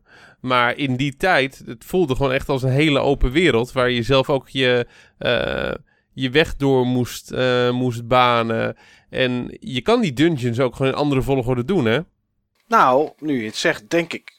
Kijk, het hangt denk ik een beetje vanaf of je open wereld echt als 100% open bestempelt. En ik denk dat geen enkele open world game dat heeft. Omdat je dan namelijk. Uh, je kan dan namelijk niet een bepaald. Um, bepaalde beleving kan je namelijk niet garanderen. Als je dat ding 100% open maakt. Ik denk dat er altijd gebieden of gedeelten moeten zijn voor het verhaal. Waar je pas later naartoe kan. Of met een item. Uh, of een deur die dicht is. Het zijn hele kneuzige manieren om dat te Klopt. doen natuurlijk. Klopt. Hè, deur is dicht, je kan niet in. Of er staat een grote troll voor die zegt... Oh, je hebt uh, item okkibokkie niet, dus je kan er niet in. Maar ik denk toch eigenlijk wel dat je Legend of Zelda wel als open wereld game zou kunnen... Ik denk dat ik dat nog steeds zou kunnen. Voor zijn tijd zeker. Ja, kijk, het was, Ja. het was geen, geen wereld waar je, van, uh, waar je 45 minuten deed om van links en rechts te lopen. Maar je kon eigenlijk wel, volgens mij, per direct, behalve op afgesloten gedeeltes, overal naartoe. Je kon volgens mij gewoon echt de hele map over. Alleen sommige, sommige stukken waren gewoon eh, waren zulke sterke tegenstanders dat je echt gewoon heel erg op moest passen, anders was je in één keer dood. Maar je kon echt die hele map over. Ja, nou, dan is het toch best wel open wereld. En uh, als ik kijk naar uh, wat we vandaag de dag een open world game zouden uh, noemen, dan weet ik wel wat mijn eerste open world game uh, was.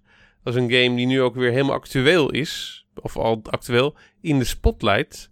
Vanwege het derde deel wat er eigenlijk eindelijk gaat komen. Dat is Shenmue. Ja, dat was uh, zeker een open wereld. Maar het zijn toch um, afgesloten losse ruimtes, Shenmue. Het is toch niet één heel grote wereld waar je overal kan gaan en staan? Nee, maar je kon wel ook wel een beetje klootzakken. En uh, in die stad was best groot voor zijn tijd. Ja, je kon daar overal in rondlopen en je kon naar je werk als je dat wilde. En je kon arcade spelletjes gaan spelen, je kon trainen. Een beetje vorkheftruc rijden. Ja, ja. En je kon volgens mij naar de haven, kon je vissen? Dat weet ik eigenlijk niet meer. Misschien in het tweede deel of zo, maar ik kan me niet herinneren dat vissen. Nee. Ik weet het niet hoor, misschien vond ik het gewoon niet leuk en heb ik het daarom niet uh, gedaan. Maar ik, um, ik heb het in ieder geval toen ervaren als toch wel een open world game. En als ik erop terugkijk, zitten er gewoon veel elementen in. Ja, die uh, vandaag de dag ook in open world games zitten. Ja. Je, je kon al die stad gewoon volledig door zonder, zonder dat je doelen uh, had. ja, je, je liep eigenlijk maar een beetje doelloos rond en je, je maakte ook gewoon je eigen game. Door een beetje dingen te doen waar je geld mee kreeg. En dan met geld kon je dan weer spelletjes gaan spelen in de speelhal. Of kon je zeg maar uh, uit uh, de kauwgomballenapparaat kauwgom halen. En zaten er weer Sonic speeltjes bij. En, zo had je allemaal gewoon losse activiteiten. Die, um, ja, die letterlijk en figuurlijk de dag door uh, lieten komen. Ja, als jij een winkel ingaat. En dat is dan eigenlijk een level. Dat is geen deel meer van die wereld. Tenminste in GTA is dat ook zo. Als je zo'n wapenwinkel ingaat is eigenlijk een soort instance. Maar, Zoals bij World of Warcraft. Maar, maar zo, zo ja. heb ik het niet ervaren. Zo heb ik het niet ervaren. Maar zou, nee, dan, okay. dan, dan leg je de scheidingslijn wel heel strak, Niels. Want dan zou je zeggen, op het moment dat je de winkel inloopt en er komt een loading screen of iets. Nou ja, bij GTA krijg je niet eens een loading screen trouwens. Wat zou dan een winkel in GTA een niet open wereld maken voor, voor jouw idee? Want je kan erin lopen en als je het in de multiplayer doet, kunnen er ook gewoon mensen met jou meelopen. Ik bedoel, je kan met z'n allen een winkel in als je wil. Ja, nou, de nieuwe GTA heeft ook heel veel dingen die wel open wereld zijn. Bijvoorbeeld die garage waar het in het begin vooral bij afspeelt. Ja. Um, Want je kan ook gewoon daar uitlopen en verder gaan eh, zonder dat er iets verandert of zo. Ja, Maar je had bij vorige GTA's, eh, als je dan naar huis ging, dan, eh, dan is je huis gewoon een of andere kubus met een tekstje erop. En als je voor de deur op A drukt, dan kreeg je een loading screen. ja, Kijk, ik probeer de, de rek van het begrip op te zoeken door die voorbeelden aan te dragen. snap ik. Kijk, bij GTA, ik weet zeker als ze met GTA 4 of eerder nog op de PS, PS2 met Vice City en dat soort dingen er technisch gezien voor hadden kunnen zorgen dat als je op eh, A drukte om je huis binnen te gaan, dat je gewoon naar binnen liep zonder enige laadtijd, dan hadden ze het gedaan. Want dat, dat is natuurlijk wel iets wat ze voor ogen hadden. Alleen ik denk dat het gewoon technisch niet haalbaar was. Nee, dat denk ik ook, ja. Ik heb trouwens nog één ding erover mag zeggen. Ik heb hier ook een artikel van Eurogamer eh, voor me over Shenmue 2. Eh, what makes Shenmue 2 open world so special?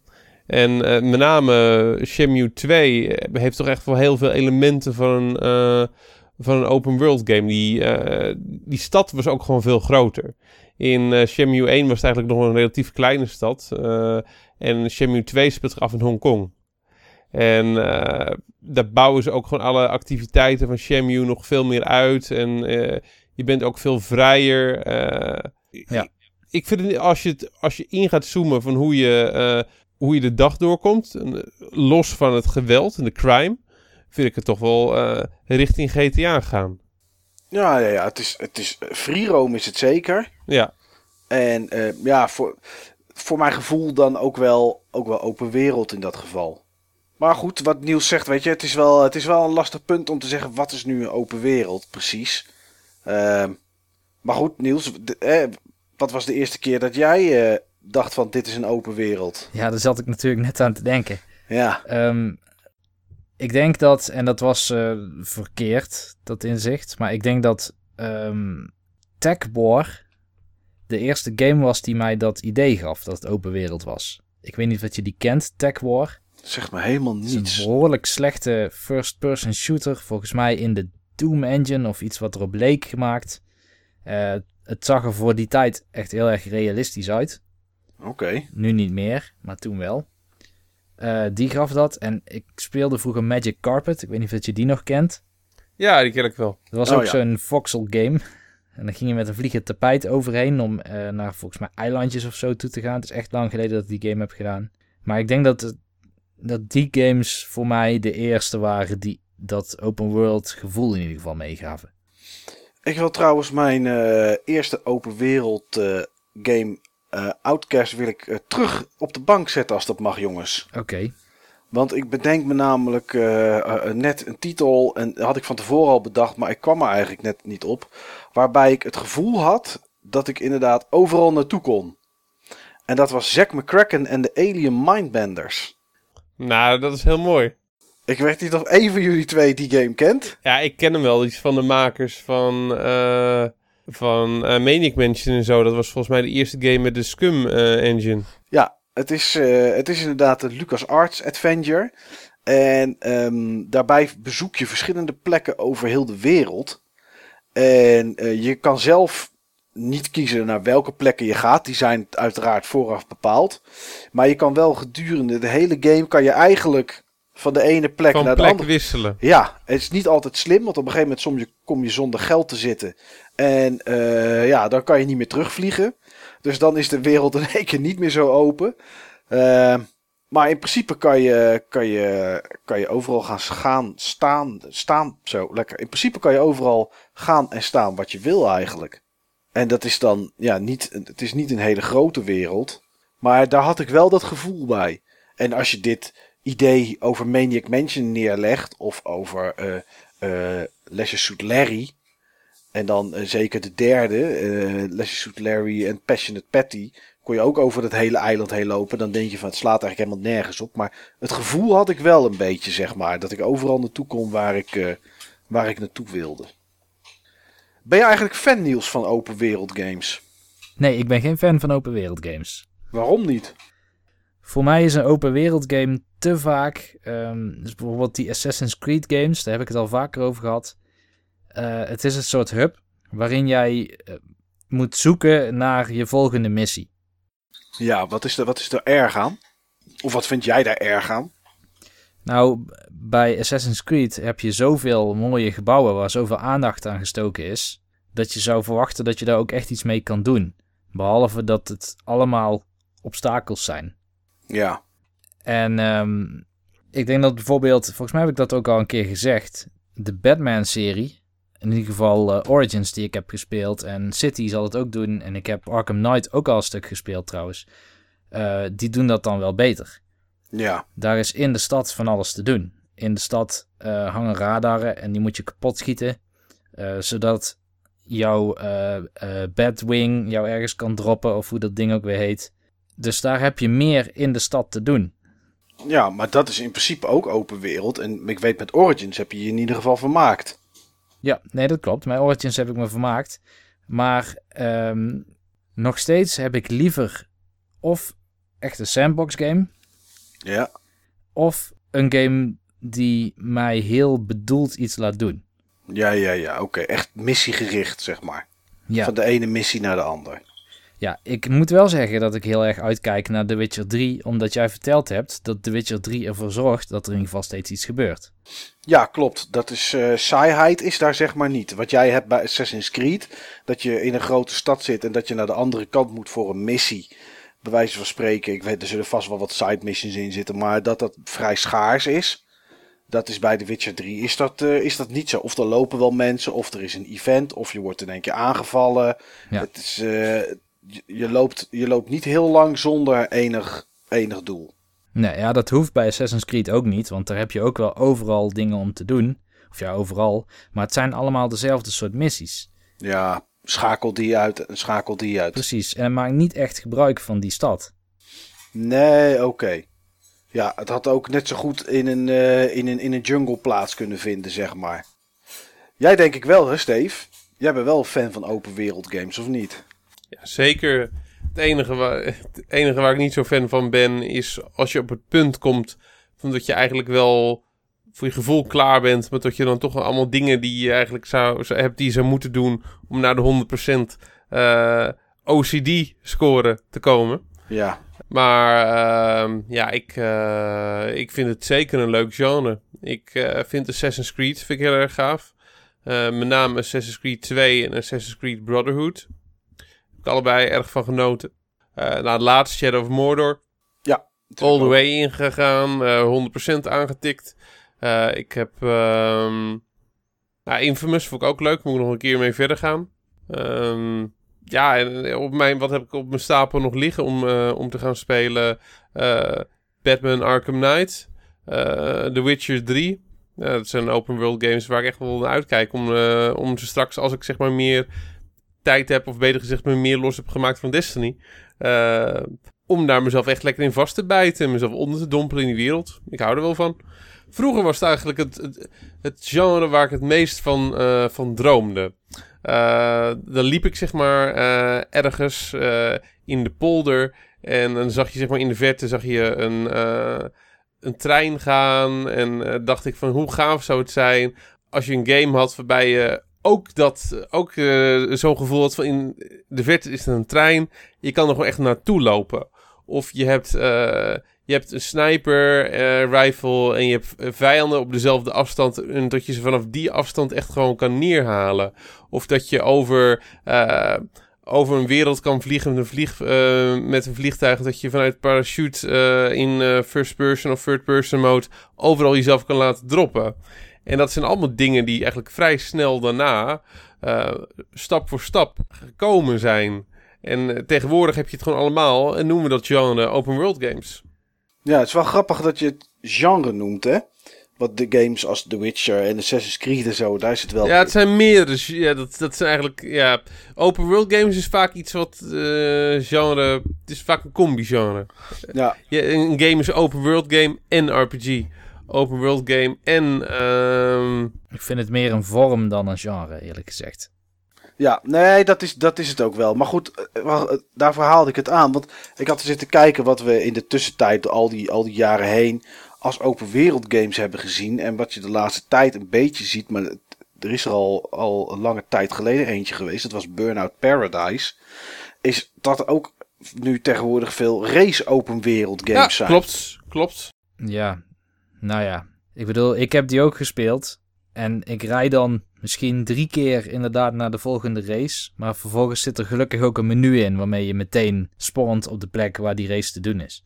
Ja, dat klopt. Maar als je bijvoorbeeld kijkt naar... Dat was natuurlijk volgens mij de, de eerste die dat ongeveer deed. Burnout Paradise, Ja. op zo'n manier. Maar vorig jaar kwam natuurlijk de crew uit. En ehm, ja, bij de crew moest je echt naar je missies toe rijden. Je kon door heel Amerika heen rijden. Ehm, het enige nadeel daarvan was, was... En dat vind ik wel een beetje jammer. De crew zou je kunnen bestempelen. En moet je denk ik ook bestempelen als open wereld. Maar je hebt er eigenlijk helemaal niets aan. Want als je namelijk. Het Als, enige eh, wat je kan doen is rijden. is rijden. Maar als je daar komt op die locatie, stel je begint in Detroit, dacht ik even uit mijn hoofd. En stel dat je rijdt naar, eh, eh, weet ik veel, New York. Of je, rijdt, eh, of je rijdt naar Las Vegas of wat dan ook. Dan zijn daar wel eh, missies om te doen. En dat is dan side, sidequest missies, zeg maar. Hè? Challenges, uitdagingen en dat soort dingen. Maar die zijn allemaal veel hoger dan jouw level zijn. Dus die kan je niet doen. Dus het enige wat je daar kan doen is er naartoe rijden. Ja, daarna kom je eigenlijk tot de conclusie dat je weer terug kan rijden. En dat is voor mijn gevoel een beetje hetzelfde als wat Far Cry dan zeg maar heeft. Het is wel eh, ehm, open wereld gedeelte. Alleen, Maar, maar zonder vrijheid. ja, je- je- ja, Dit is een soort met van schijnvrijheid. nou dat is het inderdaad. Je kan er naartoe rijden en dan ben je er en denk je, ja, ik kan Je, eigenlijk je helemaal kan niks. er komen, je kan er, maar je kan er niets doen. Nee. Maar toch worden dat soort games als open wereld bestempeld. Eh, lijkt mij een beetje misbruik van, van de term, of niet? Tja, het is bijna een marketingterm tegenwoordig, heb ik het idee. En elke Ubisoft-game is open wereld tegenwoordig. Waarschijnlijk omdat die gewoon marketingtechnisch beter verkopen. Ja, nou ja, goed, dus wat ik aan het begin zei. Je hoort tegenwoordig een nieuwe game en dan een grote open wereld. Ja, Als, je, als je dat er maar bij zegt, dan klinkt het natuurlijk heel interessant voor, voor mensen die dat willen gaan spelen. ja want net als Steve zei, dan denk je, oh, die trein, daar kan ik helemaal naartoe.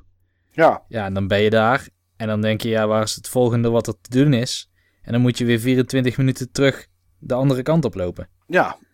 Ja, of, of in het geval van de crew de andere kant op rijden. Want je moet eerst levelen en dat kan je daar niet op die plek. Bij GTA heb je dat natuurlijk niet. Kan je daar, eh, als je bij dat stuk bent, kan je gewoon kijken of er ergens een liquor store is. Die liquor store overvallen. eh, in conflict komen met de politie. Vluchten voor de politie. Allemaal dat soort dingen. Ja, en dan maakt level of wat dan ook. En het eh, maakt eigenlijk helemaal niet uit. Ja, maar wat, eh, wat, wat Niels zei, dat, zo zijn natuurlijk zat games. Je komt ergens, je kan er vervolgens niks. Omdat daar de instances niet zijn. Nee.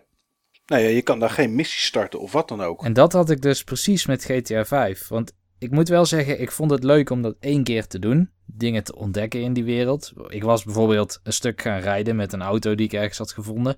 En toen zag ik een, eh, een, een metrostation. En daar ben ik dan doorheen gelopen. En dan bewonder ik hoe mooi dat metrostation gemaakt is. Het ziet er echt gaaf uit. Ja. En je kan volgens mij ook met die metro mee en dan kom je ergens anders weer boven. Maar dan ben je daar boven en dan denk je, ja, wat heb ik nou bereikt? Dan zie ik, oh, de volgende missie die ik moet doen, die is, ik weet niet hoeveel kilometer, een of andere kant op. Ja, maar je zou ook kunnen denken, ik loop door dat metrostation. Ik Ja. kom aan de andere kant kom ik naar boven. Ik pak mijn gun en ik maai iedereen neer. Ja, dan ben ik in ieder geval heel snel weer in het politiebureau. Klopt, maar dan heb, je wel, zijn. dan heb je wel iets bereikt, zeg maar. Dan heb je bereikt dat je daar iedereen neergeknald hebt. En dan zou je eventueel ook de metro-stelsel weer in kunnen om te vluchten. Kijk, ik snap wel, Nieuws, eh, en nu je dit zo zegt, hè, nu dit zeg maar een beetje jouw gedachtegang is, snap ik wel aan het begin met eh, Sandbox of wat dan ook. Ik bedoel, hè, je kan in GTA kan je ervoor kiezen om iedereen neer te schieten en dan te vluchten. Of ja, met een fiets naar beneden te rijden. Maar dat is het, zeg maar. Het is nog steeds voorbepaald wat je natuurlijk kan doen.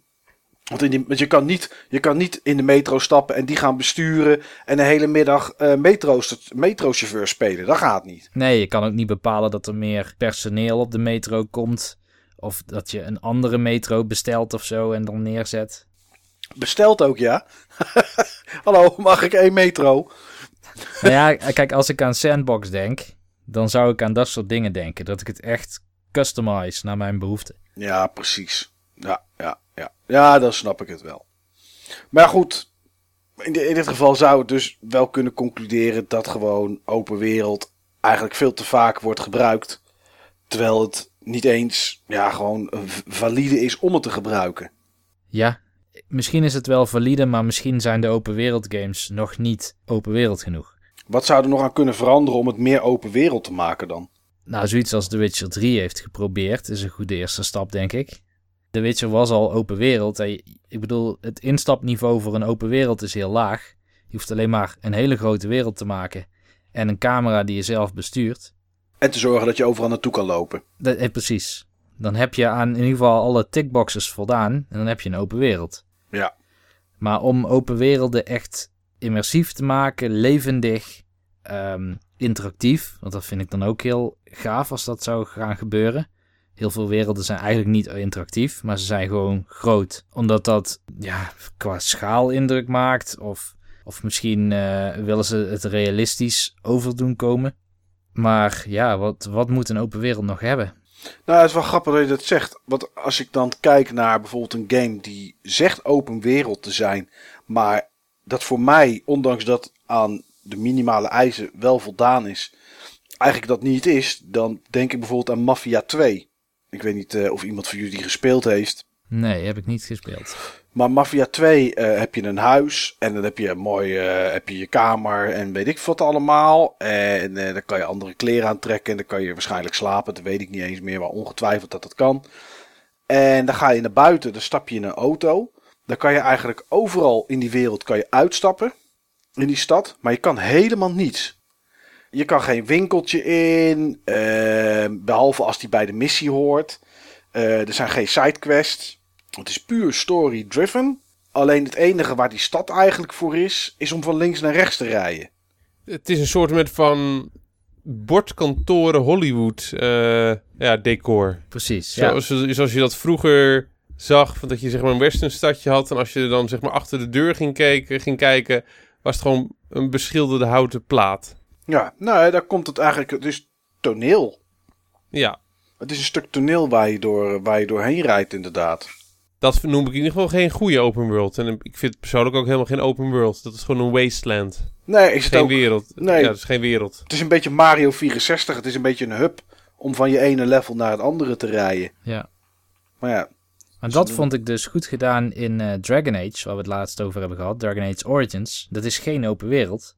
Maar alle wereld die er is, is wel, Rijk. wel het gevoel van, een, uh, van dat het een ruimte is in een wereld. En de gedeeltes waar je kan zijn, daar heeft bijna alles ook functie. Hmm. Ja. ja, dat heeft eigenlijk uh, Inquisition net zo. Oké, okay, ja, die heb ik nog niet gespeeld. Ja, Inquisition reis je zeg maar. Je hebt, je hebt je hebt een soort van, van hub, stad iets. En uh, dan ga je op missie. En dan, uh, dan, dan, dan loop je een bepaalde kant op. Dan krijg je een loading screen. En dan laat dat nieuwe gebied in. En in dat nieuwe gebied kan je wel free roamen, om het maar zo even te noemen. Uh, om het maar even in de duidelijke termen te houden. Hè. Je kan overal naartoe lopen wat je ziet. Je kan uh, van die verzamelmissies, eh, points of interest. Je kan uh, zes dit oppakken, tien dat slopen. Weet ik veel wat. Dat kan allemaal. En je kan je missies doen. Maar als je terug wil naar, naar de stad of naar een ander gebied, ja, dan zal je via een ander stuk hub, zeg maar, moeten lopen. Het zijn dan eigenlijk, de, ja, eigenlijk een soort levels die die inlaat. Alleen het geeft je inderdaad wel het gevoel dat het een open wereld is omdat je in dat gebied waar je bent, kan je wel heel erg rondlopen. Ja. Als er een, uh, een genre zou zijn, Steve, wat nog, nog niet in de open wereld is gegoten, wat je wel graag zou willen zien, zou je daar iets voor kunnen bedenken? We hebben zeg maar de RPG's die we natuurlijk kennen, en een beetje de action games, zoals een Infamous en uh, ja, GTA en dat soort dingen. En nou, wat race games. Zouden er nog genres zijn die, uh, die open wereld zeg maar, naar zich toe kunnen trekken om, en daar iets van te maken? Ja, um, een open world shooter zou me wel cool lijken. Oké, iets wat we eigenlijk... Ja, eh, iets wat ik persoonlijk verwacht. Ik heb er 600 uur in gesteken, dus het heeft me het, gestoken. Het heeft me in ieder geval kunnen bekoren. Maar eigenlijk wat ik, wat ik verwacht had van wat Destiny was. En Ja. dan kan je wel zeggen, en als de één persoon is die het, die het kan zeggen, dan ben ik het wel. Er is niks open world van Destiny. Nee. Niks. Echt helemaal niks. Nee, ik kan me inderdaad nog herinneren. Ik denk twee E3 afleveringen geleden. Dus niet de vorige, maar die daarvoor. Toen zagen we volgens mij, eh, misschien niet voor het eerst iets van Destiny, maar toen hebben we het er wel behoorlijk over gehad. En toen weet ik nog, toen hadden we het over van, hè, kijken we dan uit om te spelen. Toen zei jij dat je dat inderdaad wel graag wilde spelen. Omdat het inderdaad zo op dat moment gepresenteerd werd. Als een soort van grote open wereld waar je naartoe kon lopen. En dan had je wel een soort van instance, zeg maar. Ja. Maar dan kwam je weer naar buiten en daar liepen allerlei andere spelers. En dan kon je met z'n allen ergens een kant op gaan. En dan kon je, ja, kon je daar weer een missie aanvaarden of wat dan ook. Maar dat is inderdaad niet gebleken. Eh, nee, dat is, dat is het gewoon niet. Nee. Dat, dat is het gewoon niet. En dat heeft eh, voor. eh, zo hebben ze het ook. ik zat toevallig juist terug te kijken. naar aanleiding van onze E3-special. Toen had ik zoiets van. Nou ja, ik moet eigenlijk gewoon. Ik was tot de conclusie gekomen dat ik helemaal niet onder de indruk was van de E3. En dat, toen was ik wel onder de indruk van de E3. En ik wou dat filmpje terugzien van Destiny. om te kijken van wat was er nou. hoe matcht dat nou, zeg maar, met eh, de feitelijke game? En. ehm, ik zie er absoluut het game waar ik zoveel uren in heb, zien, eh, heb eh, gestopt, zie ik er absoluut in terug. Ehm, op elementen klopt het gewoon allemaal. Ik, eh, laat ik zo zeggen, ik kan zeg maar hetgene wat ik nu aan het doen ben, kan ik zeg maar allemaal terugplaatsen. Maar hetgene, maar zeg maar, in, retros, in retrospect kan ik alles terugplaatsen. Maar vooruitkijkend kom ik op, kwam ik op iets heel anders uit dan ik nu aan het spelen ben. Ja. En ehm, dat is in ieder geval iets waarvan ik zelf denk dat het ehm, heel erg leuk zou kunnen zijn. Ja. Dat is wat eh, misschien ehm, ja, Destiny 2 of Destiny 3 zou kunnen zijn op het moment van dat ze eh, helemaal los zouden gaan op de ehm, next-gen consoles zonder legacy en dat ze eh, zoveel geld met Destiny hebben verdiend dat ze dat echt kunnen gaan scheppen. Of, eh, of wat een ander bedrijf wellicht gaat, eh, gaat maken op basis van de gebroken en verloren beloftes. En wat veel heel veel mensen hadden gehoopt dat Destiny zou zijn. Weet je wie dat misschien nog wel zou kunnen gaan doen, eh, bedenk ik me op dit moment? Gearbox zou dat misschien nog wel eens gaan doen. Kunnen doen. Zou me niet verbazen. Met eh, Borderlands 3. Zou me niet verbazen. Ja, want Borderlands 1 en 2, ja goed, het was wel met levels en met instances en zo. Maar dat was, daar kon je redelijk, redelijk rondlopen voor, denk ik, wat het limiet was van de generatie van dat moment. Maar eh, ja, een open world, een echte open world shooter. Ja. En ik. ehm, het eerste antwoord dat ik wou geven was een, ehm, een open world action adventure. Maar ik denk dat het iets is wat, er, wat zich er gewoon echt heel erg slecht voor leent. Want ehm, de, de dingen die zo'n action adventure gewoon gaaf maken, dat zijn juist zeg maar meer de gesloten, afgebakende dingen. Eh, de, de, de, de dungeons en zo, en die hebben juist echt gewoon een. eh, Dat is nou, typisch iets wat gewoon een, vast eh, getimmerd stramien nodig heeft om helemaal tot zijn recht te komen. Open world was ook een beetje het toverwoord van, van de nieuwe Zelda. Maar ik vermoed dat het meer ook gewoon grote, grote wereld is. Waarbij je volledig van A naar Z kan komen. En alles in je, en misschien meer in je eigen volgorde kan doen. Dan een wereld waarin je zeg maar onbeperkt kan klootzakken. Ja. Oké. Eh, Niels, jij nog een wens voor een bepaald genre in, eh, in een open wereld sfeertje? Waarschijnlijk niet, omdat jij niet echt van de open wereld games bent. Maar Ja, nou, ik zat wel te denken en ik weet niet of dat er al een open wereld game in dat genre is. Maar ik zat te denken, een Tony Hawk game in een open wereld zou ik heel gaaf vinden. Maar misschien is Skate wel precies zo'n game. Ik heb hem nooit gedaan namelijk. Ik heb Skate ook niet gedaan, maar het was 360. Dan vermoed ik niet dat het open wereld was. Oké, nou ja, Ver- vermoed ik, maar ja. het is dat of een soort eh, cyber detective game. Wat ik dacht dat, eh, hoe heet die game ook weer? Eh Watch Dogs zou gaan worden. Ja, Waarin je dus in netwerken kon injacken en mensen kon bespioneren en zo. En dat zou ik dan toch nog wel willen als open world game, waarin je sowieso op soort van hoog niveau of abstract niveau via een computer interface uh, de big data kan binnenkrijgen. Maar dat je af en toe ook zelf in de stad hele specifieke data moet gaan aftappen. Of misschien inderdaad, zoals Watch Dogs wel deed, uh, beveiligingscamera's overnemen om te zien wat er gebeurt. Ja, toen jij zei net open wereld en detective, dacht ik gelijk aan L.A. Noir. Ja, maar nou, nee. die is misschien net even iets te story-driven. En, en ondanks, ja, daar is wel wat meer te doen dan alleen maar de, de, de, de, de zaken die je op moet lossen, zeg maar, de cases. Al heb je wel redelijke vrijheid welke kant je op gaat. Dat is er dan, uh, dat is er dan weer op zich weer wel. Ja, ik zou iets open werelds willen zonder dat het draait om actie. Maar dat het iets intellectueels is. Iets uitpuzzelen bijvoorbeeld. Nou, daar zat ik net aan te, aan te denken. Ik zou wel een open wereld point-and-click adventure iets willen hebben. Oh ja, ja, ja. Een, een, misschien uh, een soort open wereld Grim Fandango of zo. Of, uh, nou goed, maakt niet zoveel uit welke, welke titel uh, we daarvoor nemen. Mm -hmm. Maar ja, dat, dat zou ik denk ik wel interessant vinden. Aan welke schaal denk je dan? Is er een game die ongeveer dezelfde schaal heeft? Ja, weet je, als je denkt van uh, ik wil groot en groots en groots en weet ik wat, dan ga je denken aan een Skyrim bijvoorbeeld. Uh, puur, ik zou kunnen zeggen The Witcher, maar The Witcher bestaat toch nog uit verschillende gebieden, zeg maar. Zeker in het begin, dan ja, reis je naar een ander gebied. De Skyrim is van het begin af aan helemaal open. Of een Fallout 3 of wat dan ook. Maar ik denk wel dat dat extreem groot is als je echt moet point en klikkeren, zeg maar. Dus ik weet, ja. ik weet niet precies wat voor soort schaal, uh, uh, wat voor soort schaal ik daar aan, aan zou moeten plakken. Dat durf ik niet te zeggen. Nou, een uh, open world Fate of Atlantis remake zou ik wel warm voor lopen, denk ik. Ja, dat denk ik ook wel elke, elke LucasArts Adventure, echte LucasArts Adventure in de open wereld zou ik wel geweldig vinden. Ja. Maar het wordt misschien net even iets te veel te, veel te ruim, zeg maar. Zeker als je, ja goed, voor je, voor je, voor je hoofdverhaallijn krijg je dan natuurlijk toch altijd pointers in welk gebied je moet zijn. Dus... Ja, nou kijk, het nadeel van een LucasArts game in een open wereld is dat je niet meer weet welke locaties betekenis hebben voor de game.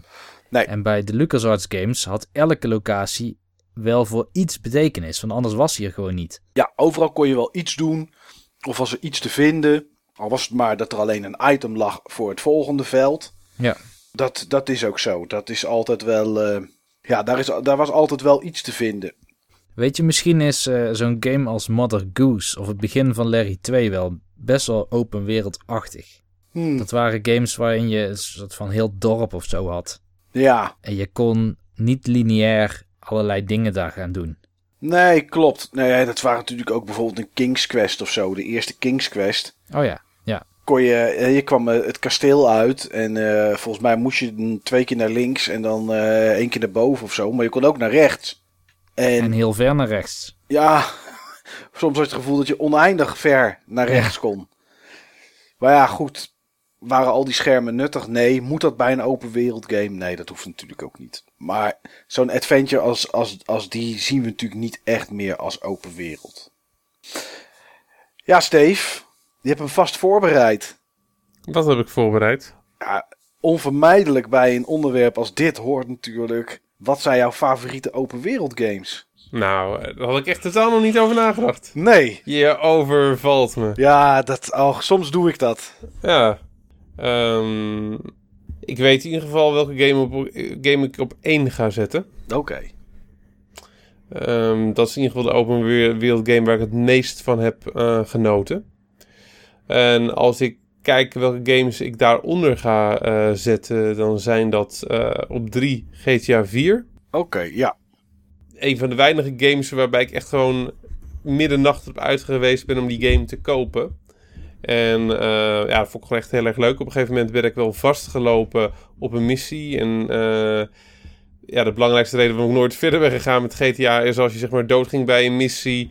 Dan moest je weer helemaal naar die missie terugrijden. En dan moest je steeds gewoon een kwartier eigenlijk weggooien puur om bij die missie te komen. Ja, heel irritant was dat. Heel irritant.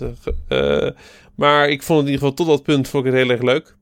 Op 2 ga ik een recente game zetten, zetten, Shadow of Mordor. Ja, super goede game. Echt een hele goede game. En op, uh, op 1, dat is heel erg makkelijk uh, voor, voor mij, ga ik niet één game, maar twee games zetten. Dat zijn Assassin's Creed 2 en Assassin's Creed Brotherhood. Oké. Okay. die liggen voor mij zo dicht bij elkaar ehm, eigenlijk is Brotherhood gewoon niks anders dan een expansion op, op Assassin's Creed 2. Een, uh, een traditionele expansion, waarbij je dan wel gewoon een full price prijs ervoor betaalt.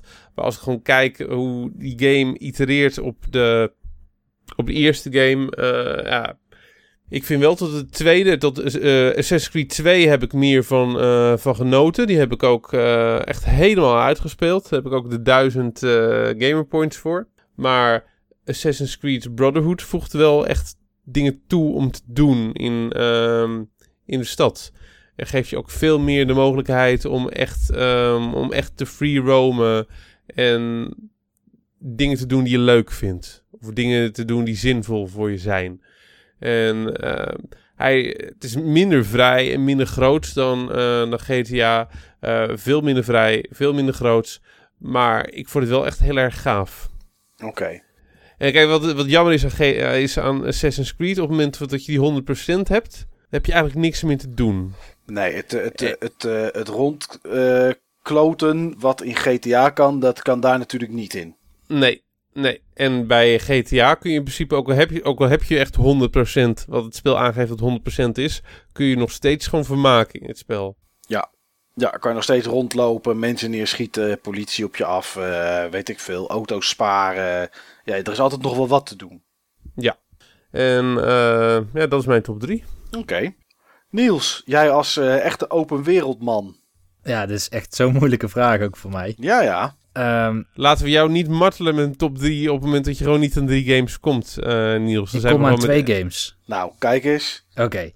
Er is één game en dat vind ik niet een bijzonder goede open world game. Maar daar vond ik open world games in ieder geval op een interessante manier aangepakt. En die heb ik net al genoemd, dat was uh, Lego City Undercover. Ja. En de reden dat ik die noem, is omdat jij overal in die stad dingen kan doen om ja, je ervaring zeg maar compleet te maken. Heel veel gebouwen zijn nog niet af, dus daar kun je je studs inleveren om dingen af te bouwen.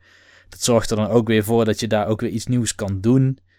Um, je hebt natuurlijk de main story missie, dat werkt net zoals in, uh, in GTA 5 ongeveer. Waarin jij van hot naar her door die wereld moet en soms in een soort instance terechtkomt waar je misschien niet echt heen zou kunnen lopen. Of zwemmen, of varen of zo, of vliegen. Maar waar je wel in kan komen. Uh, maar er zijn ook heel veel side missies. Waar je eindeloos in kan verdwalen. Dus die, laat ik zeggen dat ik die op 3 zet. Oké. Okay. Op 2 zet ik niks. Nee. Ik kan het niet verzinnen. en op 1? En op 1 zet ik de Elder Scrolls 3 Morrowind. Oeh. En dat is een game, en dat bedacht ik me net pas, daar ben ik wel helemaal steef op gegaan. Oké. Okay. Dat was zo'n game waar ik op en neer liep tussen Balmora en weet ik veel, het dorpje verderop.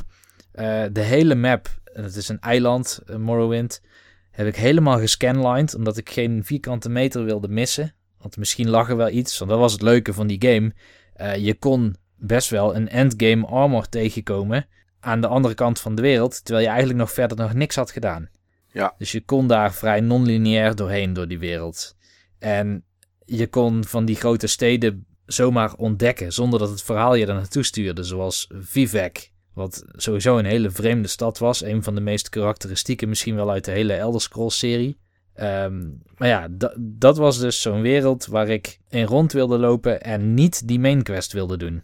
Nee. Nou ja, het mooie uit die tijd was, volgens mij zoals ik me Morrowind herinner, dat je ook niet echt een map had met points of interest of zo. Dus volgens mij moest je ook alles wel afscannen wilde je alles tegenkomen. Of de bordjes volgen. Maar ja, ja, dat doe je dan natuurlijk expres niet. Nee, als er staat pijl naar rechts, daar is die stad, dan ga je rechtdoor. Juist. Ja, wat niet altijd goed afloopt natuurlijk, als je hoge level tegenstanders tegenkomt. Ja, en vooral met dat uh, battle systeem van Morrowind, wat helemaal nul gevoel van impact had. Ja. Dan werd je door van die, wat zijn het, Pteranodon, die, zeg maar, die vliegende dinosaurusachtige wezens werd je aangevallen en dan sta je met je zwaard te mappen. Maar het voelt alsof je in die richting wappert. Ja, alsof je alsof- gewoon in het luchtledige slaat. Ja, precies. Dat, dat is ook de reden waarom ik er nooit ingekomen ben in Morrowind. ja, je had niet het gevoel van ik sla echt. Nee.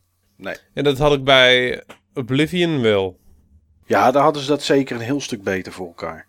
Ja, ik had dat niet, ik had dat niet op- in, hetzelfde, in dezelfde mate als, eh, als die, die horror game van Sega. Eh, Mad World. Nee. Vroege Xbox 360 game. Oh, eh, Condemned. Ja, ja. Daar eh, voelde een lode pijp nog echt gewoon als een lode pijp. Maar je zwaard in Oblivion had wel echt gewoon veel meer ja, gewicht, letterlijk en figuurlijk. Ja, Condemned was inderdaad eh, het- ook de geluiden van de wapens er- erbij en dat soort dingen. Dat, eh, en de snelheid waarmee het sloeg, ja, dat hadden ze wel heel goed gedaan. Ja. Maar goede keuze, eh, Niels. Dank je, Steve. Mor- Morrowind. Ja, En jij, Michael? ja op drie kan ik, eh, ik... Wordt een beetje eentonig, eh, jongens, maar op drie heb ik Fallout 3 staan. En ehm, eh, we hebben het al zo vaak over gehad, ik ga er niet diep in. Maar de reden dat die niet op één heb gezet, is niet omdat ik weer Fallout 3 op één wil zetten. Maar gewoon omdat eh, Je wil ruimte overlaten voor Fallout 4. Nee, die heb ik er niet in staan, uiteraard. Dat is over een jaar. Nee, de, de enige reden is dat ik vind dat ze die wereld te open hebben gemaakt. Waardoor je vrijwel zonder ook maar iets te doen, eigenlijk direct naar een van de laatste story missies kan lopen. Wat ik natuurlijk een eh, keer gedaan heb. Waardoor eh, het verhaal een beetje voor mij verpest werd. Dus eh, ik vind het een hele mooie open wereld. Wat ik er heel mooi aan vind. En eigenlijk nog mooier dan de titel die ik op één heb staan. ehm, is dat om elk hoekje, zeg maar, wat je omgaat, elk gebouw wat je binnengaat, daar kan gevaar schuilen gewoon. Je kan een deur open doen en er kunnen er gewoon zoveel tegenstanders staan dat je eigenlijk bijna gelijk doorzeefd bent. En ehm, er zijn zoveel plekken die interessant zijn. Je ziet er wel op je, op je radar, zeg maar, of personen of wezens die in, eh, in de wereld aanwezig zijn, of die goed of slecht zijn. Ik vind dat op zich wel een, eh, als je erover nadenkt, eh, heel knap dat er technologie is die dat kan. Die bij het, bij het zien van iets of iemand al gelijk kunnen bepalen of ze goed of slecht zijn. Maar overal is wel iets te vinden. En als er niets te vinden is, dan is die leegte ook gewoon mooi. En dan denk je van oké, daar is een point of interest. Daar ga ik naartoe lopen. En het, ja, de, de verbazing nog steeds als ik het nu speel. En ik speel het op dit moment nog steeds. Is nog steeds de verbazing van de dingen die je tegenkomt. Is gewoon heel groot. Want ik kom gewoon nog steeds dingen tegen die ik nog nooit eerder heb gezien. En dat is wel, eh, ja, dat maakt het voor mij wel een goede game. Samen met ook nog een heel stuk ondergronds. Want er is een heel metro systeem. Op twee heb ik staan Red Dead Redemption. Voor mij eh, de beste Rockstar game ooit. Ik ben sowieso niet zo fan van GTA. Eh Bully vond ik wel aardig voor de grap. Maar Red Dead Redemption vond ik echt, echt een hele toffe game. Ik hou van die sfeer, lekker op je paardje rondrijden, een beetje kijken, een beetje schat zoeken. Hier en daar wat random, eh, wat random events die, de, die zich daar eh, afspelen. En eh, ja, goed. Vind ik, vind ik een mooie open wereldtitel. Ik had Red Dead Redemption eigenlijk op één verwacht. Nee, op één pak ik een titel die in dezelfde reeks zit als die jij net genoemd hebt, Niels. Elder Scrolls. Elder Scrolls, alleen dan pak ik Skyrim. Oké, ja. Wat jij met, eh, met Morrowind had, dat je eh, rond wilde lopen en allerlei andere dingen wilde doen, behalve het verhaallijn. Dat heb ik zo'n slordige 110 uur heb ik dat volgehouden. Ja. En eh, tussendoor wel even een klein beetje verhaallijn gespeeld. Maar voor de, rest, voor de rest eigenlijk niet. Voor de rest eigenlijk alleen maar sidequest. En de Thieves Guild. En dan weer naar de andere kant. En daar weer hele quests gedaan. En ja, van alles en nog wat. Eh, een stuk Weerwolf gedaan. En dan toch maar weer mijn oude save game gepakt. Want ik wilde eigenlijk toch geen Weerwolf zijn. Maar ik wilde het eigenlijk toch wel ook wel meemaken. En ja, Skyrim. Dat, ik bedoel, met één personage heb ik er gewoon 120 geloof of 125 uur in gestopt. En ik weet zeker als ik nu een nieuw personage zou maken en ik ga gewoon de andere kant op, dat ik gewoon daar weer enorm veel plezier uit eh, ga halen. En om mezelf te beschermen voor alles wat er in die wereld te doen is, doe ik dat zeg maar niet. Maar eh, ja, Skyrim is wel, eh, ja, vind ik, toch wel, eh, vind ik toch wel echt een hele mooie, hele mooie titel. Weet je wat mij opgevallen is, jongens? Nu wij die titels zo genoemd hebben, dan moest ik er net aan denken. Dat bijna, en misschien heb ik het mis hoor, maar alle open wereld games zijn eigenlijk allemaal westers. Dat klopt. Op Shenmue La, maar dat zat Oh, ja. natuurlijk niet in een top 3. De enige, de enige game in die, die trend die ik zo snel kan verzinnen is... eh, waar, waar Sleeping Dogs eh, ontwikkeld. Sleeping Dogs. Oeh, ik weet dat die van Square is. Ehm, maar wie hem ontwikkeld heeft. Het zou zomaar een, eh, een Amerikaans team kunnen zijn hoor. Zou me ook niet verbazen hoor. Ik denk dat we allemaal heel snel aan het tikken zijn. Eh, hij is ontwikkeld door Square Enix Londen en door United Front Games. Dat klinkt mij niet als iets uit Japan. Nee. Inderdaad. Ja. De Yakuza-serie, is die? Ja, ik wou net zeggen, Yakuza, is dat open world? Ik weet het niet. Ik weet, weet je dat ik het nog nooit gespeeld heb en dat ik me daar best wel, eh, dat ik me daar best wel voor schaam. Want dit zijn best wel volgens mij games die het echt heel goed doen. Maar of het open wereld is, dat durf ik niet te zeggen. Het wordt gelukkig ook gevraagd op internetfora, dus ik ben aan het kijken. Ehm, een combinatie van open wereld en lineair staat hier. Nou ja, dan klinkt het voor mij niet als open wereld. Want als de open... Far Cry-achtig, denk ik dan. Ja, je komt in een gebied, dat is dan helemaal open. En als je op een gegeven moment dat gebied je missies en verhalen hebt gedaan, ga je naar een volgend gebied. Dus het klinkt mij niet. eh, maar goed, Deus Ex Human Revolution ja, is is ook, ook zo. ja, is ook, is ook niet open wereld inderdaad.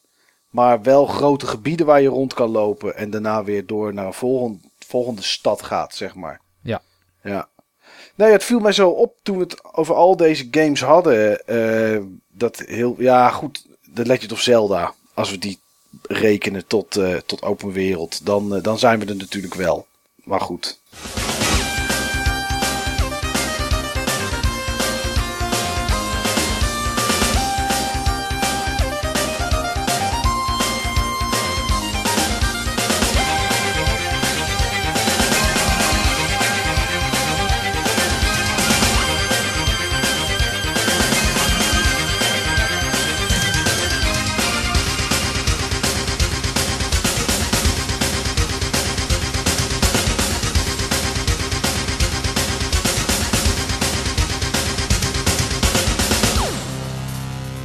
Ja, jongens. Een, een, een uurtje open wereld games hebben we het over gehad. En dat bleek toch in het begin wel even lastiger te zijn om het te definiëren. Ook met afhankelijk van wat je natuurlijk zelf als insteek daarvoor hebt. Dan, eh, ja, dan, we- dan ik eigenlijk vooraf dacht. Ja, nou, we hebben toch het onderwerp open wereld gedaan. Kunnen we dan de volgende keer het over Animal Crossing games hebben? Ehm, over games die heel veel tijd opslokken en je heel repetitief allerlei handelingen laten doen.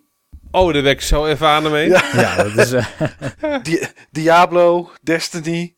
Eh, daar, Animal ko- Crossing, ja, ja. ja, daar komen we een heel eind. Nou ja, voor het onderwerp voor de volgende keer gaan we nog wel even met z'n drieën bomen, mannen. Ik denk dat, Inderdaad. denk dat dat het beste is. En eh, nou ja, goed, dan hopen we iedereen die nu geluisterd heeft eh, de volgende keer eh, ja, misschien onze inzichten te laten zien. En eh, ja, mocht je zelf een inzicht hebben dat je denkt, eh, jongens, jullie zien dat helemaal verkeerd.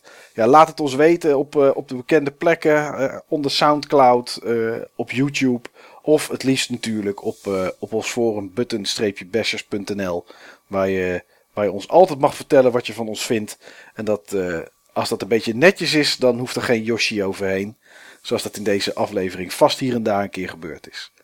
Ik, ik bedank iedereen voor het luisteren. Ja, jullie mannen, tot de volgende keer. En eh, dan gaan we kijken of, we of we in ieder geval weer eh, een fijn stukje podcast eh, de wereld in kunnen slingeren. Tot de volgende keer.